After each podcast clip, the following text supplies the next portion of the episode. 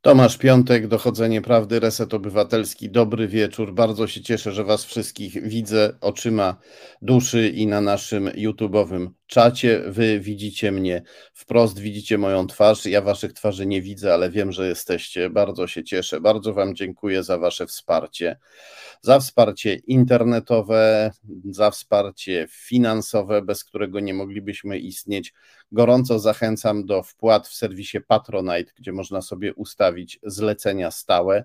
Lepsza e, drobna kwota co miesiąc niż jedna duża kwota e, jednorazowo, jak powtarza nasz e, prezes Marcin Celiński, bo my też mamy naszego prezesa, prezesa Fundacji Arbitror, nie mylić z innymi prezesami, do których jest zupełnie niepodobny. Bardzo się cieszę, że jesteście w ten wieczór, ostatni wieczór października. Cieszę się, że jesteście z nami. No, ja osobiście nie obchodzę Halloween. E, po pierwsze, dlatego, że już i tak jest wystarczająco strasznie e, i straszno bez e, Halloween, który jest tutaj niepotrzebny. Po drugie, z jeszcze innej przyczyny, o której może powiem pod koniec programu, jeżeli czas pozwoli. A może nie pozwolić, bo mamy dzisiaj dużo bardzo istotnych rzeczy do omówienia. Będziemy mówić o Robercie Bąkiewiczu, będziemy mówić o tak zwanym amerykańskim atomie dla Polski, którym chwali się nasz rząd i partia rządząca PiS. Będziemy rozmawiać o kontaktach Marka Falenty, słynnego bohatera afery taśmowej z tą właśnie partią rządzącą PiS, ale najpierw porozmawiamy o partii jeszcze potężniejszej niż PiS, choć nam tutaj pewnie w Polsce trudno sobie wyobrazić, żeby jakaś partia mogła być potężniejsza niż PiS, no ale jest taka partia, która rządzi ogromnym imperium, rządzi e, Chinami, partia niezwykle bogata, ponieważ e, zasoby tego wielkiego ekonomicznego mocarstwa ma całkowicie w ręku. Partia, która już nieraz zasilała e, reżim PiS swoimi pieniędzmi poprzez operacje z obligacjami, poprzez pożyczki dla spółek Skarbu Państwa, być może będzie nadal wspierać partię nam rządzącą. Ta tamta wielka, większa, potężniejsza partia z większego kraju, czyli komunistyczna partia Chin, Niedawno, e, właściwie e, tydzień temu, dwa tygodnie temu, chciałoby się powiedzieć kilka dni temu, e, albo kilkanaście dni temu, Komunistyczna Partia Chin mm, przeprowadziła swój zjazd. Zjazd, na którym doszło do ważnych wydarzeń, poniekąd też zaskakujących, i o tym porozmawiamy z naszym dzisiejszym gościem, Adrianem Broną z Uniwersytetu Jagiellońskiego, e, człowiekiem, który no, bardzo przenikliwie analizuje to, co dzieje się w Chinach. Zapraszam gościa do studia. Dzień dobry. Właściwie dobry wieczór. No, 31 października to od rana powinniśmy się witać. E, dobry wieczór. E, to taki żart, bo Halloween nie obchodzę. E, ale mówimy tutaj o innych strasznych rzeczach. Mówimy o e, zjeździe komunistycznej partii Chin, podczas którego to zjazdu doszło do dosyć niezwykłego wydarzenia. Chciałbym, żebyśmy zobaczyli, jak do tego, chciałbym, żebyśmy zobaczyli to, co się stało, bo zgraliśmy sobie taki film, fragment nagrania z tego zjazdu. Panie Adrianie, to co widzieliśmy, to na pierwszym planie sobie spokojnie siedzi e, przewodniczący komunistycznej partii Chin, czyli dyktator tego zbrodniczego reżimu, Xi Jinping. Obok niego siedzi pewien starszy pan. Nagle podchodzą jacyś e, oficjele, czy też e, jacyś przedstawiciele służb, czy też inni delegaci na ten zjazd i tego starszego pana wyprowadzają. Co takiego się wydarzyło? Mhm. To jest chyba najbardziej symboliczna scena z całego tygodniowego zjazdu Komunistycznej Partii Chin. E, wyprowadzono byłego sekretarza generalnego partii e, w latach 2002-2012, poprzednika Xi Jinpinga. E, wyprowadzono, mimo że jak wyglądało na początku nagrania, on chyba nie bardzo chciał wstać i wyjść. Później był już w dalszej części, która nie była pokazana, bardziej skory do współpracy i rzeczywiście sam wyszedł. Natomiast co się dokładnie wydarzyło, to my nie wiemy, się pewnie długo nie dowiemy. Są trzy teorie, które krążą e, między analitykami, ekspertami. Pierwsza jest taka, że Hu Jintao już od dłuższego czasu ma problemy zdrowotne. Mówi się, że to może jest Alzheimer, może jest Parkinson i po prostu w pewnym momencie zapomniał, że głosował, chciał jeszcze raz zagłosować, no ale koledzy chcieli go przed tym powstrzymać, zwłaszcza siedzący obok przewodniczący parlamentu Li Jianshu. E, to był ten człowiek po prawej stronie, który próbował się tam angażować w tą scenę. To by do pewnego, e, pewnego e, momentu, znaczy to może w pewnym sensie też tłumaczyć oświadczenie, które zostało wydane przez stronę chińską, że to rzeczywiście było związane z problemami zdrowotnymi, co było dosyć niespotykane, bo bardzo rzadko Komunistyczna Partia Chin w ogóle daje jakiekolwiek komunikaty na temat zdrowia czy to obecnych, czy byłych przywódców. Drugi, e, drugie wytłumaczenie jest takie, że po prostu Xi Jinping chciał pokazać e, swoją siłę i w takim momencie wyprowadzić Hu Jintao tuż po wejściu zachodnich dziennikarzy, bo te filmy były nagrane przez zachodnich dziennikarzy na galerii, a nie przez chińskich dziennikarzy. Także wyprowadzono no, go w takim momencie, żeby pokazać, że można go wyprowadzić i żeby po prostu upokorzyć tego człowieka.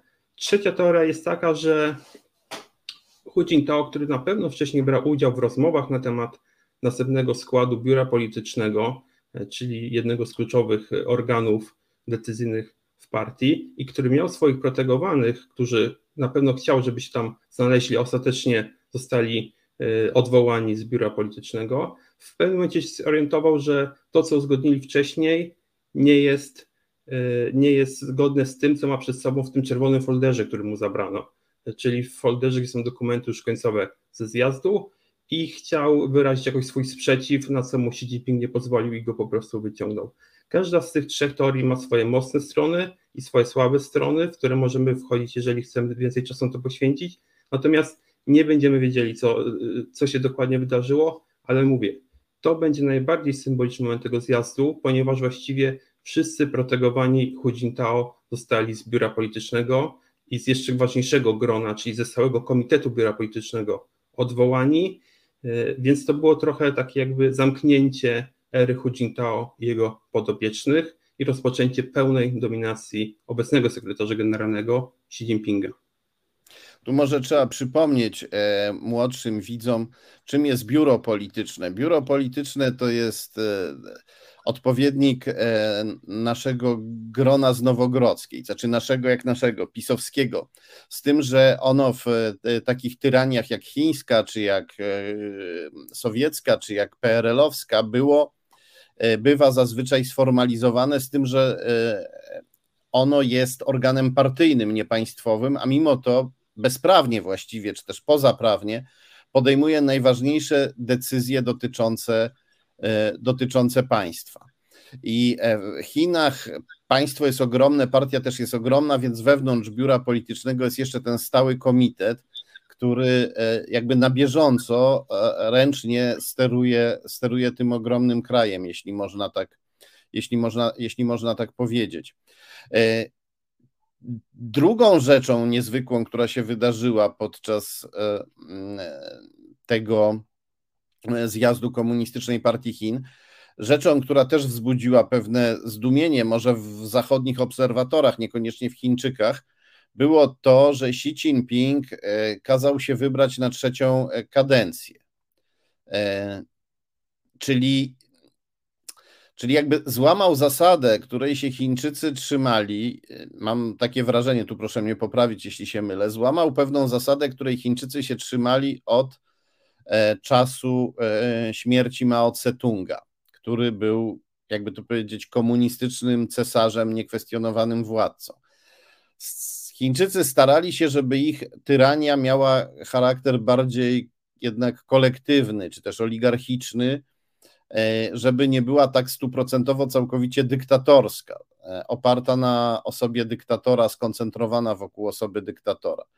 Tymczasem Xi Jinping teraz lansuje kult swojej własnej osoby. Sam widziałem niezwykłe animowane filmiki propagandowe pokazujące, jak to Xi Jinping zachęca wszystkich, żeby robili dobrze.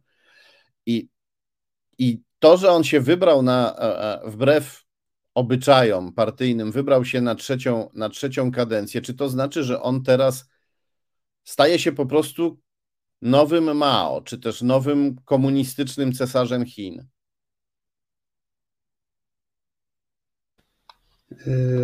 Tak, znaczy do pewnego stopnia e, było ta trzecia kadencja Xi Jinpinga spodziewana i niespodziewana jednocześnie. E, gdy dochodził do władzy, rzeczywiście było przekonanie, że po pięciu latach wskaże swojego następcę, a po dziesięciu latach uda się na emeryturę, tak samo jak widziany na wcześniejszym filmie Hu Jintao. Już po pięciu latach jednak się okazało, że e, spodziewaliśmy się, że tego nie uczyni z dwóch powodów. Pierwsze, nie wyznaczył tego sukcesora, nie było takiej osoby jednoznacznie, która była przygotowana do zastąpienia go, a po drugie, e, zmienił, doprowadził do zmiany konstytucji państwowej i do zniesienia kadencyjności urzędu przewodniczącego Chin. Musimy pamiętać, że on poza tym, że jest sekretarzem generalnym partii, to jest również przewodniczącym Chin i przewodniczącym Centralnej Komisji Wojskowej, czyli głównodowodzącym e, Sił Zbrojnych. To są takie trzy urzędy, które sekretarze generalni pełnią e, jednocześnie od początku lat 90. i to im daje tą supremację w systemie politycznym Chin. I on to pięć lat temu zmienił. Czy rzeczywiście zerwał z tak długą tradycją dwukadencyjnych e, rządów? No też nie do końca, bo jak sobie spojrzymy na stuletnią historię Komunistycznej Partii Chin, to tak właściwie tylko Hu Jintao rządził dwie pięcioletnie kadencje. Mao Zedong rządził aż do śmierci, ponad 30 e, lat partią i 28 lat państwem. Później Deng Xiaoping, tutaj różne są, e, różne są opinie, w którym momencie dokładnie przejął tą władzę, ale nawet w takim optymistycznym, e, dla niego, dla Deng Xiaopinga optymistycznym cezurze to jest kilkanaście lat tak na dobrą sprawę. No i później mamy Jiang Zemina, który rządził od roku 89 do 2002, Hu Jintao od 2002-2012, no i od 2012 Xi Jinping.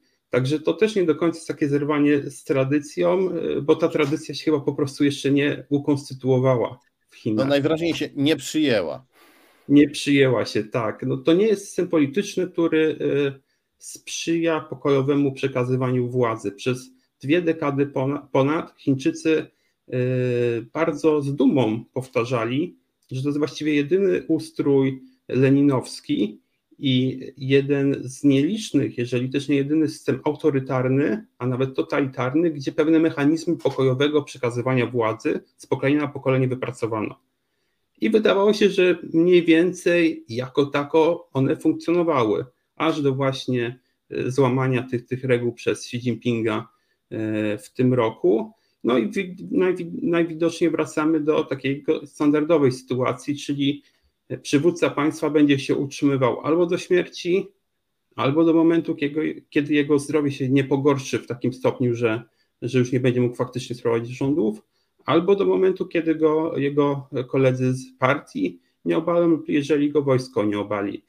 No, niestety, to jest e, system polityczny, który jest bardzo mocno nastawiony na lidera i jeżeli ten lider, ten przywódca będzie chciał się utrzymać przy, przy władzy, to może to zrobić i Xi Jinping pokazał, że, że jest w stanie się utrzymać i zdominować właściwie partię, e, odwołując wszystkich swoich, nie tyle nawet oponentów, co ludzi, którzy nie wywodzili się z jego zaplecza politycznego. Jeśli dobrze pamiętam, to Hu Jintao był e, zwolennikiem wizji Chin jako pokojowego mocarstwa. Xi Jinping wprowadził zupełnie nowy styl, popiera Putina, który jest agresorem. I e, no, e, za czasów Xi Jinpinga do ataku ruszyli bardzo agresywni chińscy dyplomaci. Takich wcześniej chińskich dyplomatów na zachodzie nie widziano, nazywano ich wilkami dyplomacji. E, do niedawna w Polsce był taki chiński ambasador, chyba się nazywał Luo Guangsheng, ale nie pamiętam, nie pamiętam dokładnie. Obserwowałem go, ale zablokował mnie na Twitterze. Podobnie jak wszystkich, którzy, których zauważył, e, co do których zauważył, że krytykują, że krytykują e, Chiny. Nie pamiętam dokładnie jego nazwiska. No, staram się zapamiętywać chińskie nazwiska, ale one są trudne. I być może, czy, być, czy, czy, czy, czy to, co się stało z Hu Jintao i z jego ludźmi, nawet już nie to wyprowadzenie, które widzieliśmy, ale to, że zwolenników Hu Jintao usunięto z najwyższych władz komunistycznej partii Chin.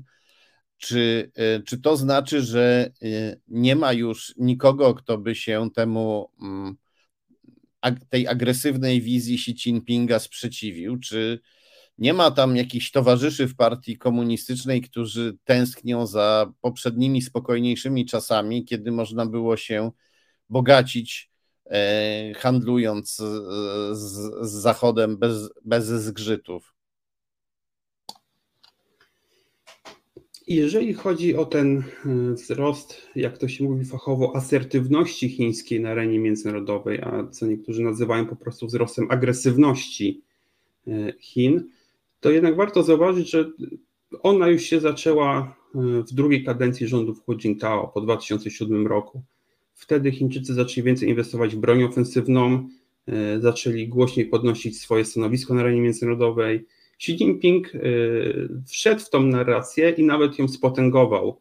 Y, także to, co widzimy, to jest rzeczywiście y, podniesienie, czy, czy może bardzo głośne mówienie tego, co wcześniej mówiono cicho w Pekinie, a ta narracja pokojowa gdzieś tam od czasu do czasu się przebija, ale już w mniejszym stopniu. Jeżeli chodzi o to, czy ktoś może się sprzeciwić teraz Xi Jinpingowi i powiedzieć mu, że trochę wyhamujmy na arenie międzynarodowej, bo nie można z wszystkimi mieć napiętych relacji, to trudno jest jednoznacznie odpowiedzieć na to pytanie.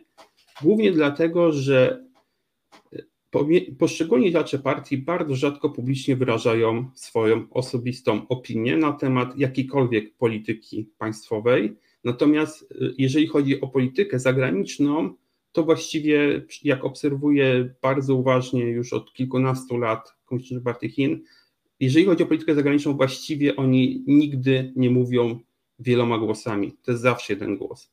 Więc my nie jesteśmy w stanie stwierdzić, na ile to, co słyszymy z Pekinu, to jest konsensus międzypartyjny, znaczy wewnątrzpartyjny, czy to jest po prostu Xi Jinping, który na, e, narzucił swoje zdanie a inni po prostu siedzą cicho i gdzieś próbują na zamkniętych posiedzeniach przekonać go, że trochę inaczej Chiny powinny postępować na ręce międzynarodowej. Także no niestety e, na to pytanie nie jesteśmy w stanie jednoznacznie odpowiedzieć, na, odpowiedzieć, natomiast e, dużo wskazuje na to, że w kolejnych pięciu latach rządów Xi Jinpinga ta e, agresywna retoryka i działania E, bardzo aktywne na arenie międzynarodowej, które podważają rolę Stanów Zjednoczonych, podważają szerzej rolę Zachodu i wspierają Rosję, e, będą coraz bardziej intensywne, coraz intensywniejsze. Więc raczej wchodzimy w taki okres przyspieszenia tych trendów, mimo to, że jak wspomniałem, one się rozwijały już od grubo ponad 10 lat i coraz szybciej, no to obawiam się, że Y, największe napięcia w relacjach między Chinami a Stanami Zjednoczonymi, czy między Chinami a szerzej Zachodem są jeszcze przed nami. No, brzmi, to, brzmi to groźnie, a e, my tu w Polsce mamy jeszcze dodatkową obawę, że reżim chiński będzie chciał finansować podupadający gospodarczo e, reżim PiS. Ja dużo pisałem i mówiłem o bliskich kontaktach między e, obozem Andrzeja Dudy, a, a chińskim reżimem. No ale widzieliśmy też, że e, wypuszczane były polskie obligacje w Chinach. Widzieliśmy, że spółki Skarbu Państwa zaczęły dostawać pożyczki z Chin i to nawet takie spółki, które jeszcze w tej chwili niekoniecznie potrzebują jakichś wielkich pożyczek. Spekulowano, że oni, że te spółki przerzucają później te pieniądze różnymi kanałami do PiS na, na wybory co byłoby straszne, gdyby PiS uzależniał swój sukces wyborczy od wsparcia totalitarnego e, komunistycznego mocarstwa. No mocarstwa, w którym jest kapitalizm, są wielkie firmy, ale ten kapitalizm jest jednak podporządkowany żelaznej władzy komunistycznego państwa, które w każdej chwili może go zgnieść, może go wysysać dla swoich potrzeb, wykorzystywać jak tylko chce. I dla państwa, które jest zasadniczo wrogie demokracji nie tylko u siebie, ale, ale na całym świecie jest wrogie jest wrogie prawom i samej idei praw człowieka i wspiera naszego głównego wroga, czyli putinowską Rosję. To jest, czy to jest pytanie, czy te Chiny, Chiny Xi Jinpinga nadal będą kontynuować swoją ekspansję nie tylko za pomocą retoryki, ale też za pomocą takich w sumie agresywnych, choć przedstawiających się pokojowo, pozornie, projektów, projektów ekspansji gospodarczo-politycznej jak nowy jedwabny szlak. Czy możemy się spodziewać, że e, spadnie na nas deszcz chińskich pieniędzy, tak jak spadł na niektóre kraje w Afryce, które później uzależnił od, od Chin?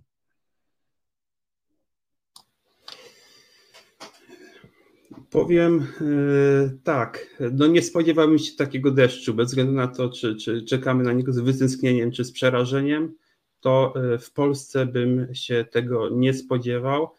Musimy pamiętać, że e, Polska to dla Chin jest trzeciorzędny, jeżeli nie czwartorzędny partner na obecną chwilę. Wydawało się, że nasza pozycja rzeczywiście z punktu widzenia Chin e, będzie ważniejsza z uwagi na przejeżdżające przez Polskę linie kolejowe między Chinami a Europą, która zyskiwała na znaczeniu w ostatniej dekadzie, jeżeli chodzi o eksport chiński. Natomiast ona nigdy nie była super ważna z perspektywy chińskiej, bo drogi y, morskie są ważniejsze, a z drugiej strony obecna wojna w Ukrainie powoduje, że to połączenie jest kompletnie niestabilne i y, nie wiadomo, jak długo się jeszcze utrzyma. Y, także no nie sądziłbym, żeby Chińczycy byli zainteresowani inwestycjami na dużą skalę w Polsce, zwłaszcza, że dominuje teraz przekonanie w Chinach, że Polska robi cokolwiek tylko Stany Zjednoczone powiedzą. E, nawet brzydkimi słowami nas e, określano, porównując do, e, do ukochanych przez nas czworonogów w niektórych chińskich mediach. W sensie, że, że jesteśmy, jesteśmy, że jesteśmy polskie psy, tak? Tak, tak, należące do Stanów Zjednoczonych. Takie się niestety też znalazły Jesteśmy komentarze. Natomiast... psem amerykańskiego imperializmu, takie e, Coś, coś, coś w tym stylu, tak, tak. Była, natomiast, było taka, takie sformułowanie. Tak, natomiast y, no to powoduje, że y, no nie ma klimatu do inwestowania w Polsce ze strony Chin, a jeżeli nie ma klimatu politycznego, no to chińskie firmy nie będą inwestowały, ponieważ y, no to jest dla nich najważniejszy wyznacznik tego, gdzie, gdzie inwestować. Musi być klimat polityczny odpowiedni między przywódcami danych państw a, a Chinami. No to się zgadza z tym, czego ja się dowiadywałem tutaj w Polsce z kręgów od informatorów, e, którzy się zajmowali polityką rządu i polityką partii rządzącej w Polsce, czyli, czyli PiS.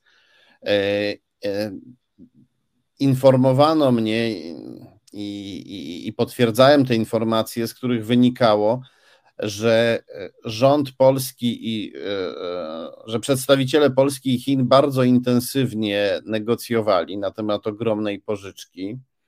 Tyle, że Chińczycy stawiali bardzo ostre warunki polityczne. Chcieli między innymi zerwania z Amerykanami.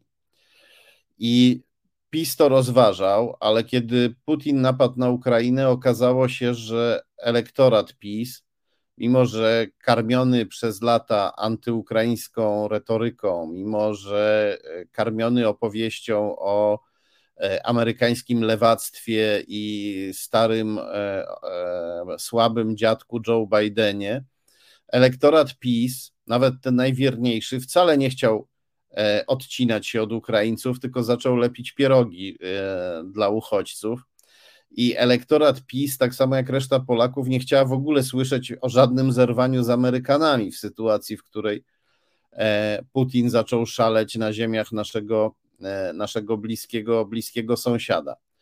E, ale to też jest dosyć przerażające, bo wynika z tego, że nasza, nasze geopolityczne bezpieczeństwo i nasza przynależność do Zachodu jest e, na łasce wyborców PiS, wyborców, których e, pisowskim propagandzistom nie udało się jeszcze całkowicie, jakby to powiedzieć, odpiłować od, e, od Zachodu. Mhm. Ja tutaj może za bardzo, za głęboko nie będę wchodził w te sprawy partyjne, bo staram się o polityce partyjnej polskiej nie wypowiadać jako ekspert polityki chińskiej. Natomiast powiem tyle, że cokolwiek Chińczycy mogliby nam dać gospodarczo ilekolwiek to nie byłoby miliardów, czy nawet dziesiątek miliardów e, dolarów, to w żaden sposób nie zrekompensuje nam to pewnego rodzaju poczucia bezpieczeństwa, które mamy dzięki stacjonowaniu amerykańskich sił zbrojnych w Polsce, zwłaszcza w tym kontekście ukraińskim, kiedy widzimy, że Amerykanie są w stanie wspierać y, nawet y, swojego partnera, a nie traktatowego sojusznika, jakim jest Polska. Także moim zdaniem, bez względu na siłę polityczną w Polsce, y, która by była u władzy, to koniec końców, jeżeli ma się między, między wybór między jakimiś potencjalnymi inwestycjami a twardą amerykańską gwarancją, no to jednak twarda amerykańska gwarancja zawsze, jest zawsze ważniejsza, zwłaszcza, że gdy zada się pytanie Chińczykom, co by oni zrobili, gdyby Rosjanie zaatakowali nie Ukrainę, a na przykład Polskę i czy by byli w stanie jakoś pomóc wtedy Polsce, no to Chińczycy będą uciekali od odpowiedzi na takie pytanie. Także e, tu bym nie był taki pesymistyczny i raczej bym się nie spodziewał e, zmiany polityki rządowej, która przez wiele, wiele lat, e, jak sobie spojrzymy jeszcze do czasów Platformy, od właściwie mniej więcej 12 lat, była w miarę, w miarę stabilna względem Chin. Oczywiście są pewne różnice, natomiast one nie są aż tak duże, żeby, żeby z tego robić jakiś wielki podział polityczny między, między polskimi partiami. E, przez długi czas nawet e, żartowałem sobie, że w Polsce, podobnie jak w Ameryce, e, Chiny to jest jedyne, odnośnie czego się główne siły polityczne zgadzają. To się oczywiście trochę zmienia, ale nadal do pewnego stopnia zostaje tutaj prawdą. No to jest bardzo logiczne, co Pan powiedział pod warunkiem, że przyjmujemy do wiadomości, to znaczy pod warunkiem, że uznajemy, bo tego właśnie do wiadomości przyjąć się nie da, pod warunkiem, że uznajemy, e, że e, obecny rząd i partia rządząca kieruje się interesami kraju. Natomiast wszystko, co widzimy, wskazuje na to, że obecny rząd i partia rządząca kieruje się interesami rządu i partii rządzącej. I jeżeli e, rozmawiałem ostatnio z, pew, z pewnym komentatorem i obserwatorem polityki i zadałem mu takie pytanie, mm, czy w sytuacji, w której dla PiS jedynym ratunkiem, żeby nie przegrać wyborów, byłoby przyjęcie dużej sumy pieniędzy z Chin, nawet za cenę wyrwania Polski z ze świata zachodu, e, nawet za cenę zerwania współpracy z Amerykanami, nawet za cenę uzależnienia Polski od, od e, pieniędzy chińskiego reżimu. Ten komentator mi odpowiedział, że jeżeli staną przed taką alternatywą, nie zawahają się ani chwili. Wezmą chińskie pieniądze i zdradzą interes narodowy. No to była dosyć, dosyć smutna rozmowa. Miejmy nadzieję, że on się myli. Miejmy nadzieję, że pan, e, że pan ma rację i że tutaj myślenie propaństwowe przeważy.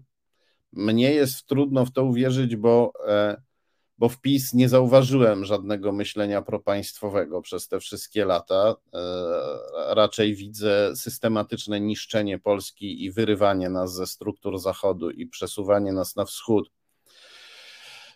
Ale już o to, o, to, o, to, o to pana nie pytam, bo jak pan powiedział, chce pan się wypowiadać o polityce przede wszystkim chińskiej i międzynarodowej. Więc e, moje ostatnie pytanie będzie jej e, dotyczyło. Czego może się spodziewać Tajwan po kolejnej kadencji Xi Jinpinga? Czy e, to będzie wojna hybrydowa, podgryzanie niepodległości tej wyspy, czy też to będzie, czy, czy też coś gorszego? Czy, czy może dojść do jakiejś próby inwazji, blokady.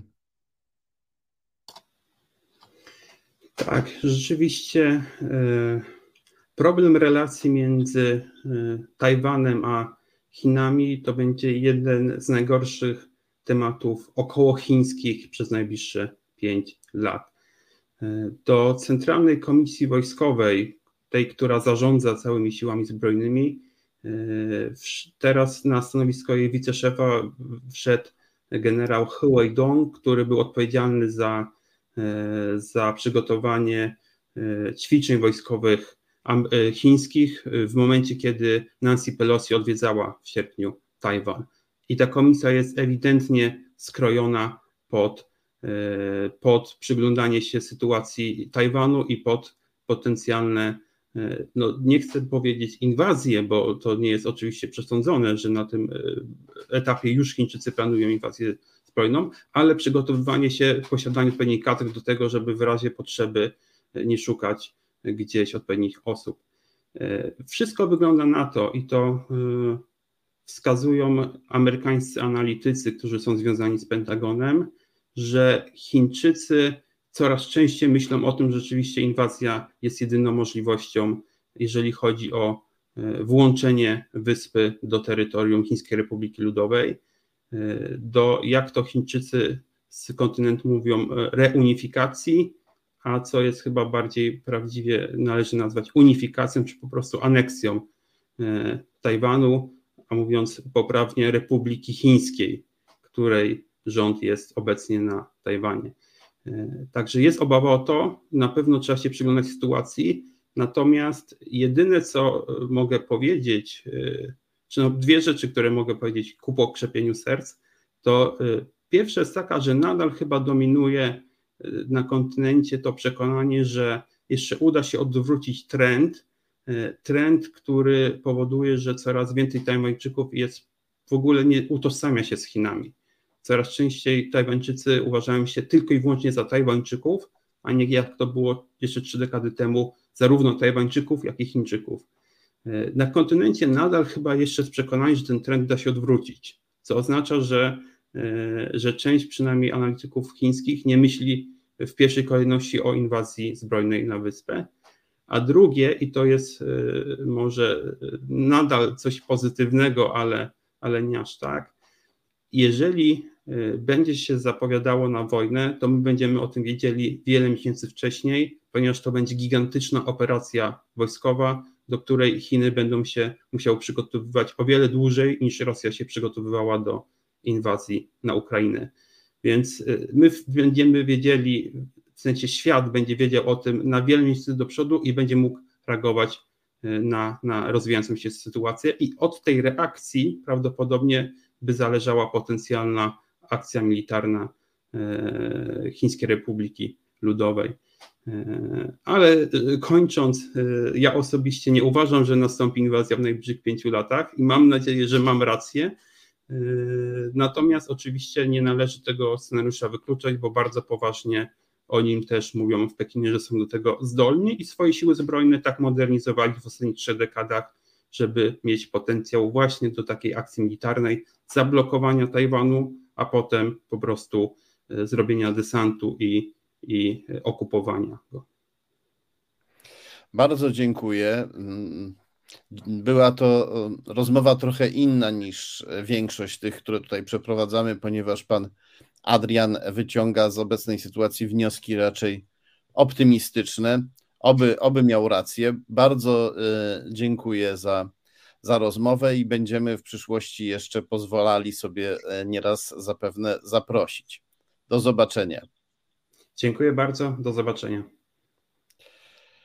A ja od razu zapraszam do studia Grzegorza Rzeczkowskiego z Newsweeka, który opublikował kolejny artykuł na temat afery taśmowej z 2014 roku, czy też afery węglowej, matki wszystkich afer. Dobry wieczór, Grzegorzu. Dobry wieczór. Dobry wieczór, Tomku. Dobry wieczór e, wszystkich, wszystkim Państwu. E, witam serdecznie.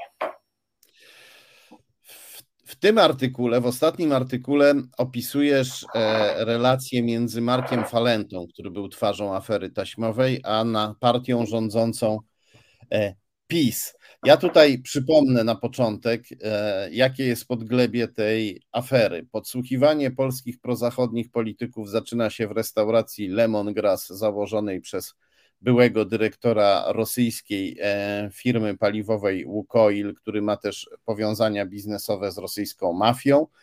Potem e, podsłuchujący polityków menedżerzy przenoszą się do restauracji Sowa i Przyjaciele, gdzie kontynuują ten proceder. Restauracja została założona przez menedżerów powiązanej z Rosją grupy e, Radius.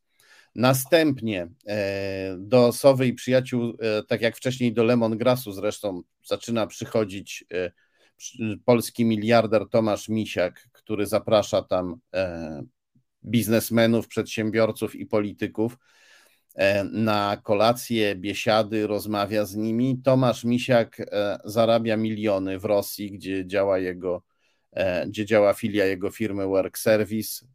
Firma ta w Rosji działa we wszystkich pięciu tysiącach sklepów i supermarketów należących do kremlowskiego oligarchy Michaiła Friedmana. I tutaj jakby na gotowe przychodzi Marek Falenta, który e, dostaje od menedżerów i kelnerów nielegalne nagrania brzmiące kompromitująco dla polskich prozachodnich polityków. Sam Marek Falenta importuje węgiel z Rosji, jest dłużnikiem, Rosjan jest dłużnikiem wielkiej syberyjskiej firmy KTK powiązanej z kremlowskimi e, dygnitarzami, z dygnitarzami kremlowskiego, putinowskiego e, reżimu. Falenta sam przyznaje, że E, był w Rosji na krótko przed wybuchem afery taśmowej, przed ujawnieniem nagrań. Jego wspólnik Marcin W. zeznaje, że Falenta zawiózł nagrania Rosjanom jako prezent dla nich. Takiego sformułowania używa. Później w zeznaniach zaczyna mówić, że Falenta te zeznania, te, te nagrania sprzedał. I e, po tym wszystkim Marek Falenta bierze nagrania do kieszeni czy tam do teczki czy na laptopie je przynosi, no ale w e, postaci oczywiście elektronicznej przynosi je do kierownictwa partii rządzącej PiS, partii rządzącej, antyzachodniej partii rządzącej PiS, której rządy są dla Rosji w Polsce e, korzystne, ponieważ partia ta e, wyrywa Polskę ze struktur Zachodu, przesuwa ją na wschód i rozbija od środka Unię Europejską. Takie jest, takie jest tło tej e, całej sytuacji. I teraz chciałem Cię spytać, w jaki sposób Marek Falenta z tymi nagraniami dociera do PiS, do kierownictwa obecnej partii rządzącej, wówczas w opozycji? W Twoim procesie, który wytoczył Ci jeden z Twoich bohaterów, zwany na świadka Marek Falenta, sam zeznał, że e, poznał go ze skarbnikiem PiSu Stanisławem Kostrzewskim, jak i Grzegorz Kuczyński, adwokat. Adwokat, który był przedstawicielem, pełnomocnikiem prawnym mm, samego Jarosława Kaczyńskiego w procesach, które wytaczał Jarosław Kaczyński i były mu wytaczane.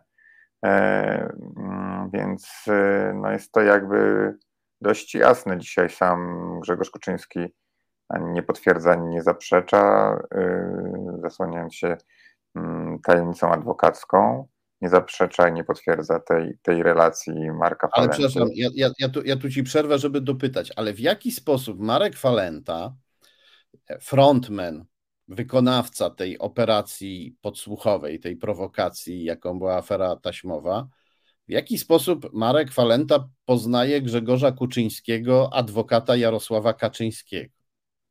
Tego do końca nie wiemy. W każdym razie Grzegorz Kuczyński i prawnicy z jego kancelarii zasiadają w radach nadzorczych spółek należących do e, Marka Falenty, więc. E, Przepraszam, tutaj...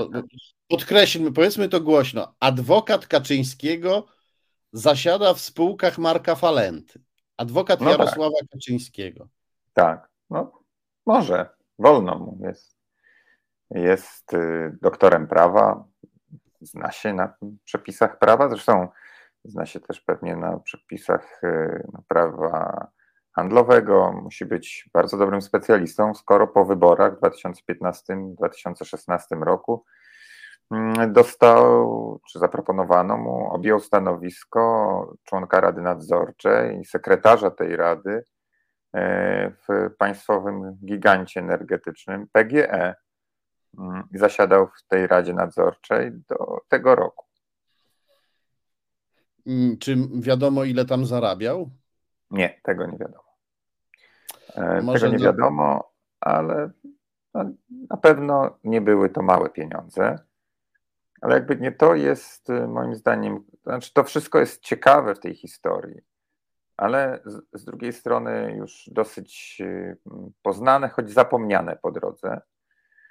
Natomiast najważniejsze jest moim zdaniem to, że także w tej historii, tak jak w historii tej sprzedaży taśm, o której mówi Marcin W., prokuratura zupełnie nie, nie podjęła tego wątku.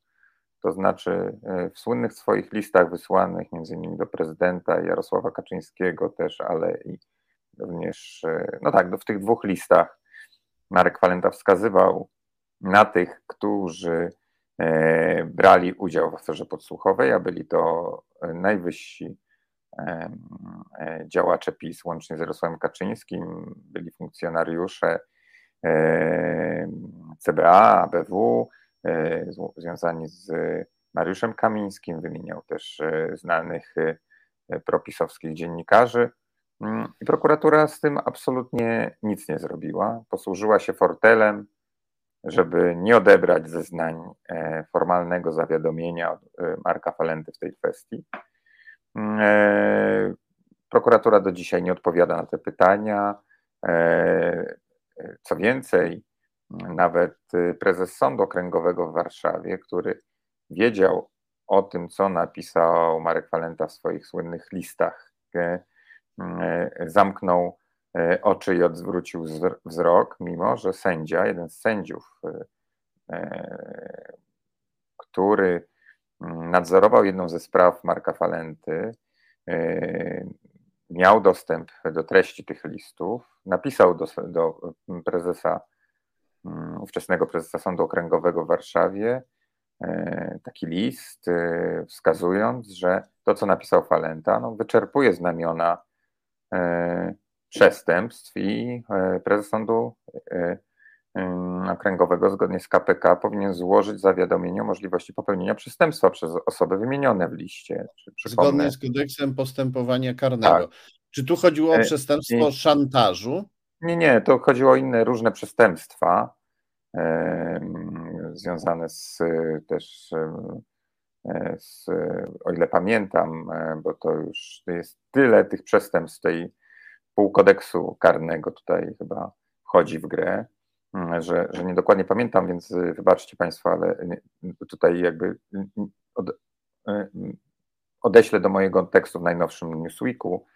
Natomiast clue jest takie, że e, mimo tego listu od sędziego, e, e, prezes Sądu Okręgowego uznała, no, że skoro list jest znany prokuraturze krajowej, no to nie ma takiej potrzeby, żeby E, pisać zawiadomienie, no bo z kolei prokuratura wie, to po co ją zawiadamiać, skoro już jest zawiadomiona. aha, tak czyli, aha, czyli e, skoro prokurator widział i nic nie robi, to najwyraźniej przestępstwa nie było. No, najwyraźniej nie trzeba go już drugi raz powiadamiać. Znaczy, mhm. dosyć pokrętne, no bo jednak sąd mm, nie powinien chyba brnąć w to, co prokuratura wie czy nie, tylko zostawić to E, jakby prokuraturze, zawiadamiając ją e, e, z urzędu o, o swoich no, też podejrzeniach i, i wypełniając swój ustawowy obowiązek. No, mm, widać to za mało, ale to pokazuje, jakże kolejna sprawa. Mamy ko kolejny wątek w sprawie podsłuchowej, który, którego polski wymiar sprawiedliwości nie tylko, że nie bada, ale od którego odwraca oczy i zatyka uszy, żeby tylko o tym nie słyszeć.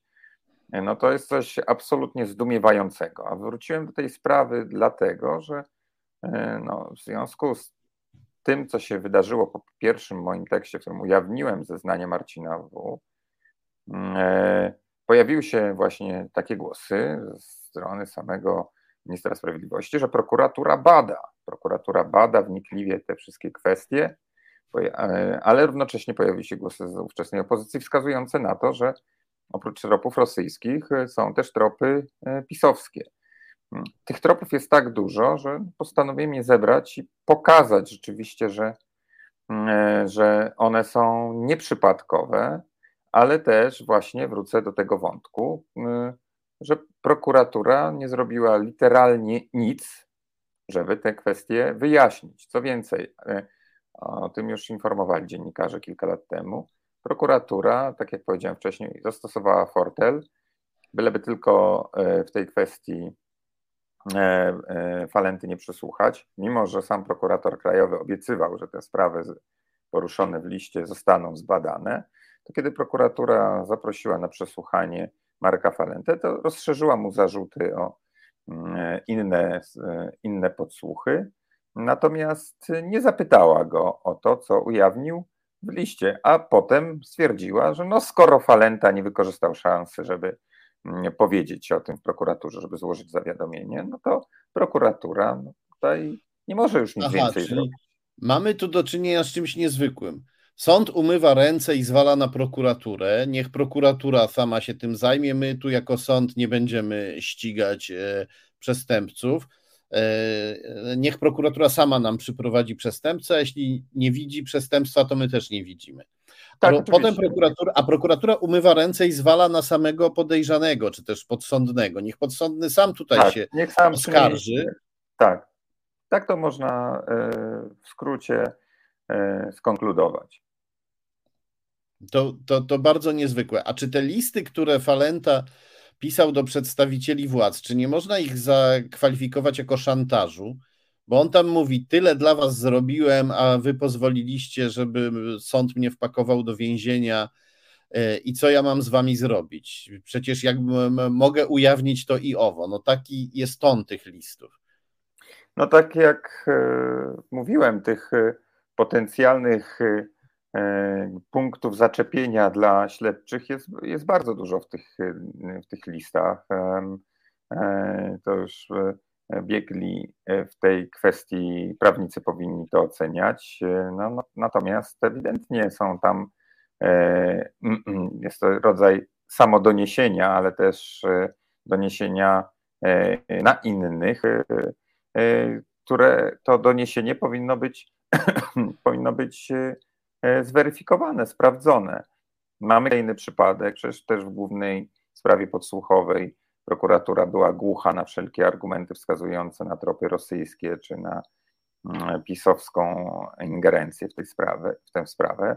E, w każdym z tych wątków e, te wszystkie pobo- hmm, nie, przepraszam, te wszystkie główne kwestie, które powinny być badane, sprawdzone, prześwietlone, są pomijane i cały czas skupiamy się, to widać we wszystkich sprawach, które zamieszany jest e, Marek Walenta, wątek biznesowy, wątek y, jakiś y, finansowy, zemsty.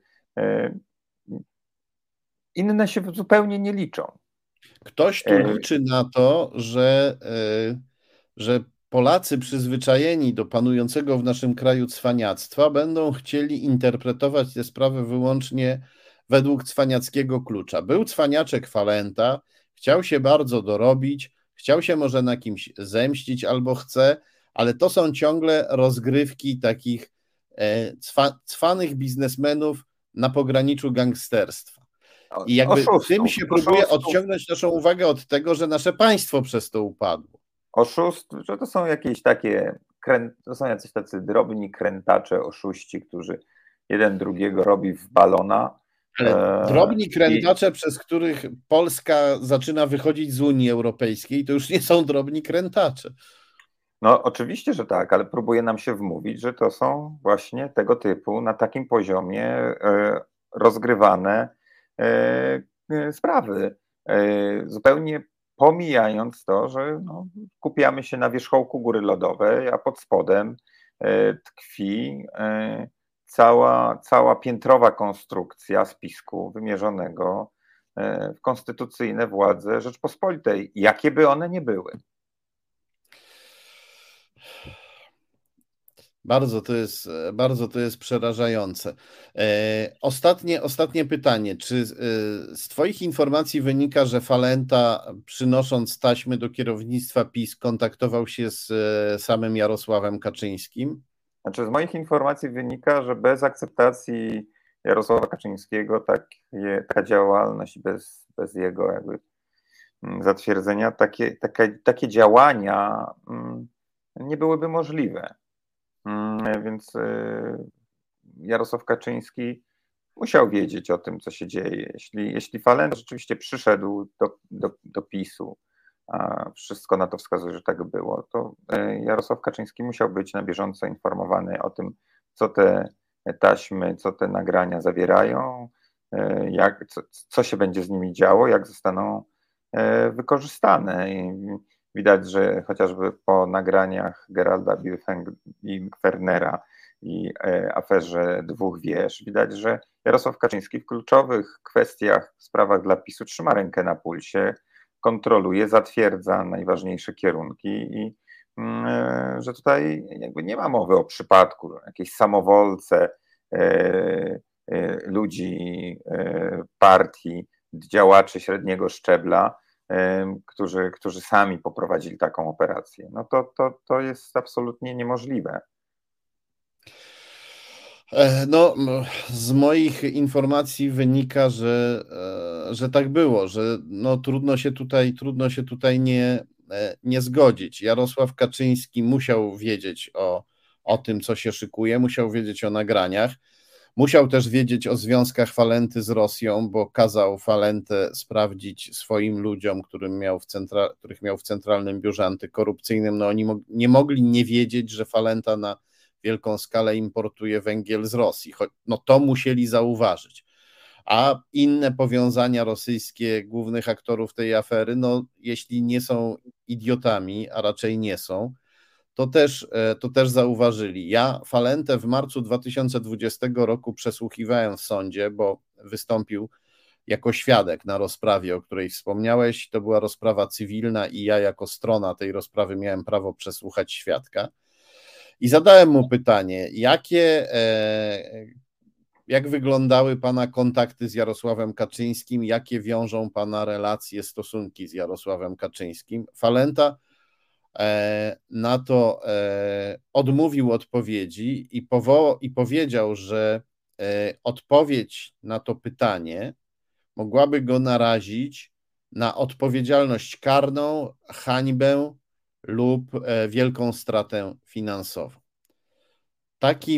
To, taką wagę e, ma e, dla Falenty sekret, jakim są jego związki z Jarosławem Kaczyńskim. Na takie konsekwencje mogłoby go narazić wyjawienie tego sekretu, więc ta natura tych związków, natura tych jego relacji czy kontaktów z Jarosławem Kaczyńskim no cóż, to jest coś, co powinno zostać wyjawione i nie możemy tutaj dbać e, na pierwszym miejscu o interes pana Falenty. Polacy mają prawo o tym wiedzieć.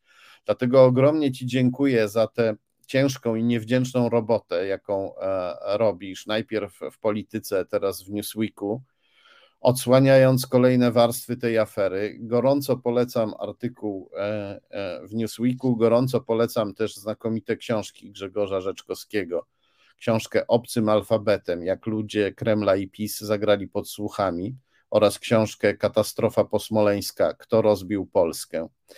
Bardzo Ci dziękuję, że znalazłeś dla nas czas i Bardzo czekamy na następną publikację. Dziękuję, dziękuję za zaproszenie, dziękuję za e, dobre słowa o moich tekstach i książkach. Polecam Państwu oczywiście nieustająco. E, no cóż, do zobaczenia, do następnego razu. Pozdrawiam serdecznie. Do następnego razu i do następnego artykułu. Do nas.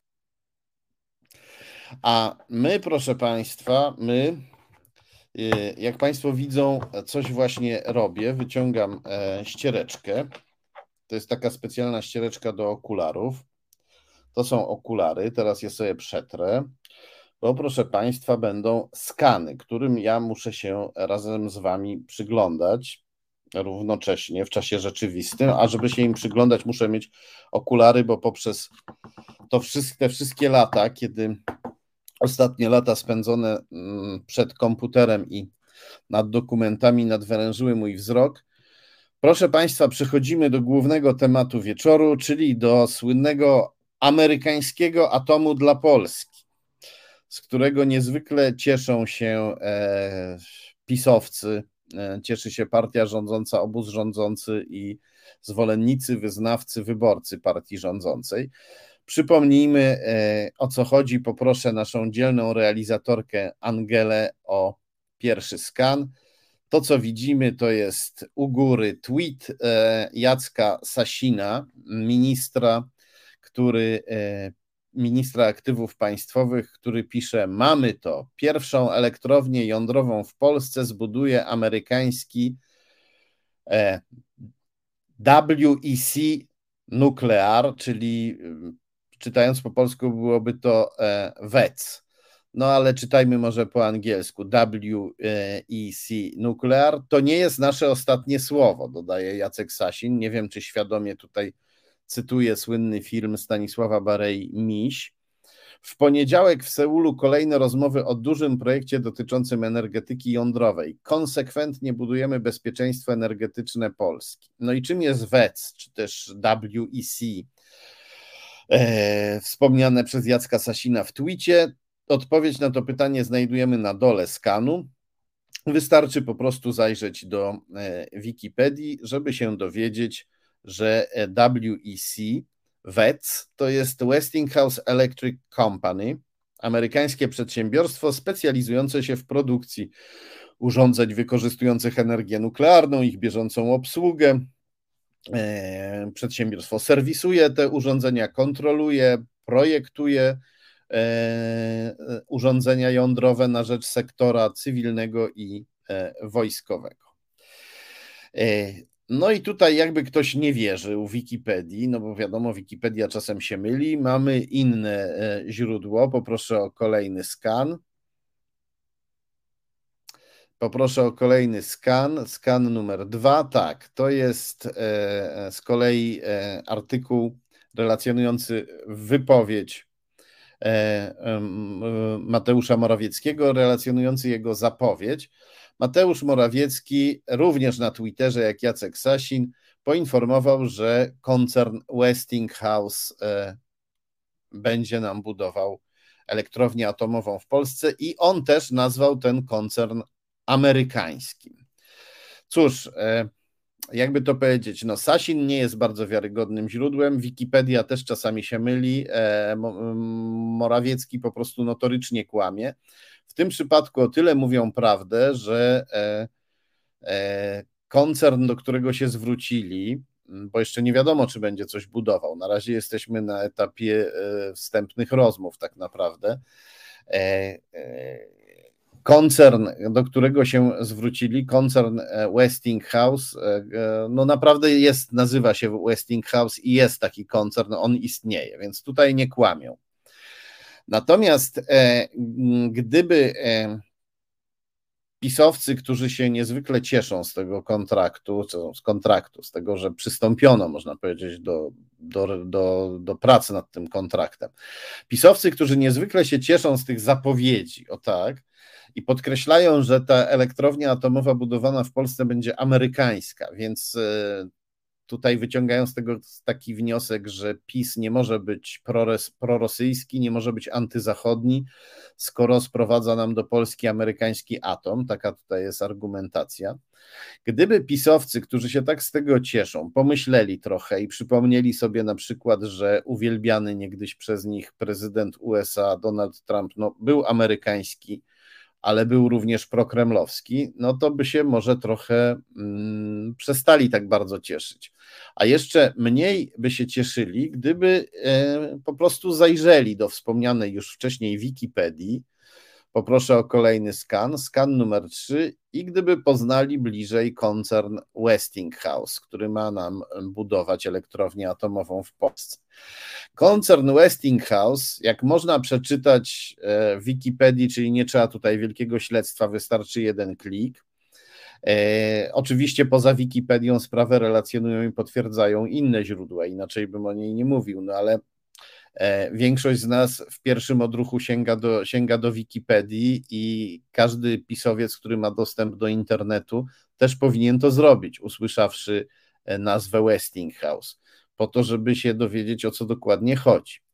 No więc gdyby pisowcy zajrzeli do Wikipedii, to by się dowiedzieli, że Wikipedia jest, że Westinghouse jest odpowiedzialny za tak zwaną Nuke Gate, czyli aferę nuklearną, która miała miejsce e, w południowej Karolinie, stanie południowa Karolina w USA. E, Westinghouse e, budował tam reaktory jądrowe za prawie 10 miliardów dolarów i, i nie dał rady. Firma Westinghouse nie dała rady i w 2017 e, roku e, ogłosiła bankructwo.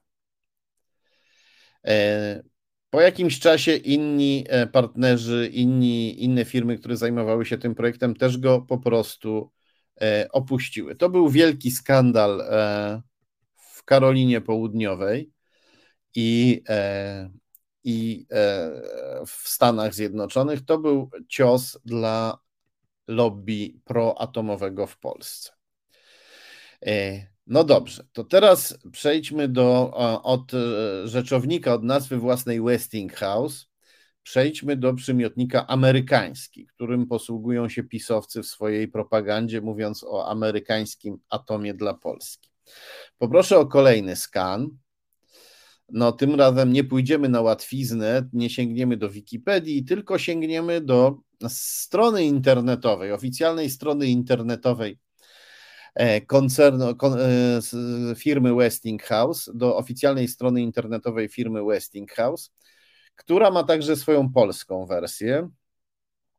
Czytamy tam, że proszę Państwa, bardzo niedawno, mm, dokładnie rzecz biorąc, 19 dni temu,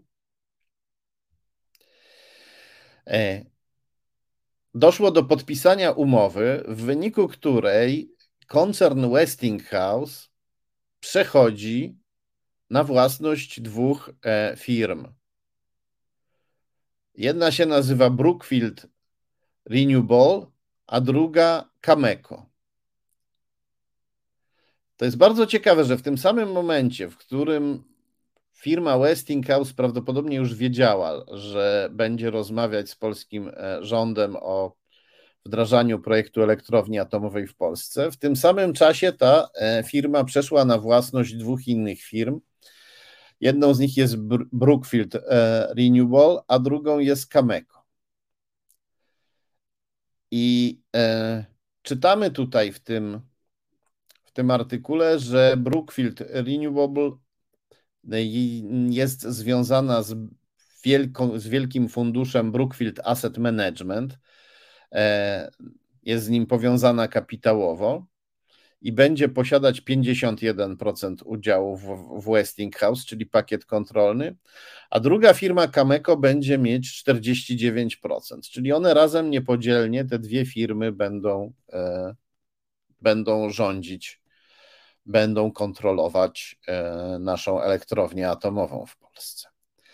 I tutaj, gdyby ktoś nie wierzył, skoro jesteśmy tutaj krytyczni i sprawdzamy wszystkie informacje, gdyby ktoś nie wierzył w to, co firma Westinghouse pisze na swojej własnej stronie internetowej, to ja sięgnąłem jeszcze do bardzo renomowanego źródła, czyli agencji Reutera. Poproszę o kolejny skan. I tutaj też czytamy, że Brookfield Renewable jest częścią e, wielkiego funduszu Brookfield Asset Management. Czyli to ten serwis Brookfield Asset Management będzie, e, będzie kontrolować naszą elektrownię atomową. Co to jest za fundusz? Poproszę o kolejny skan.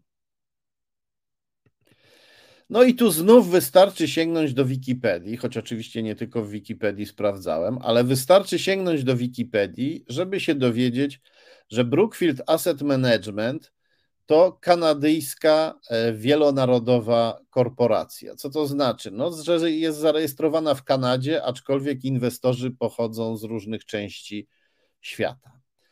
E, czyli ten atom amerykański tak naprawdę jest kanadyjsko-międzynarodowy.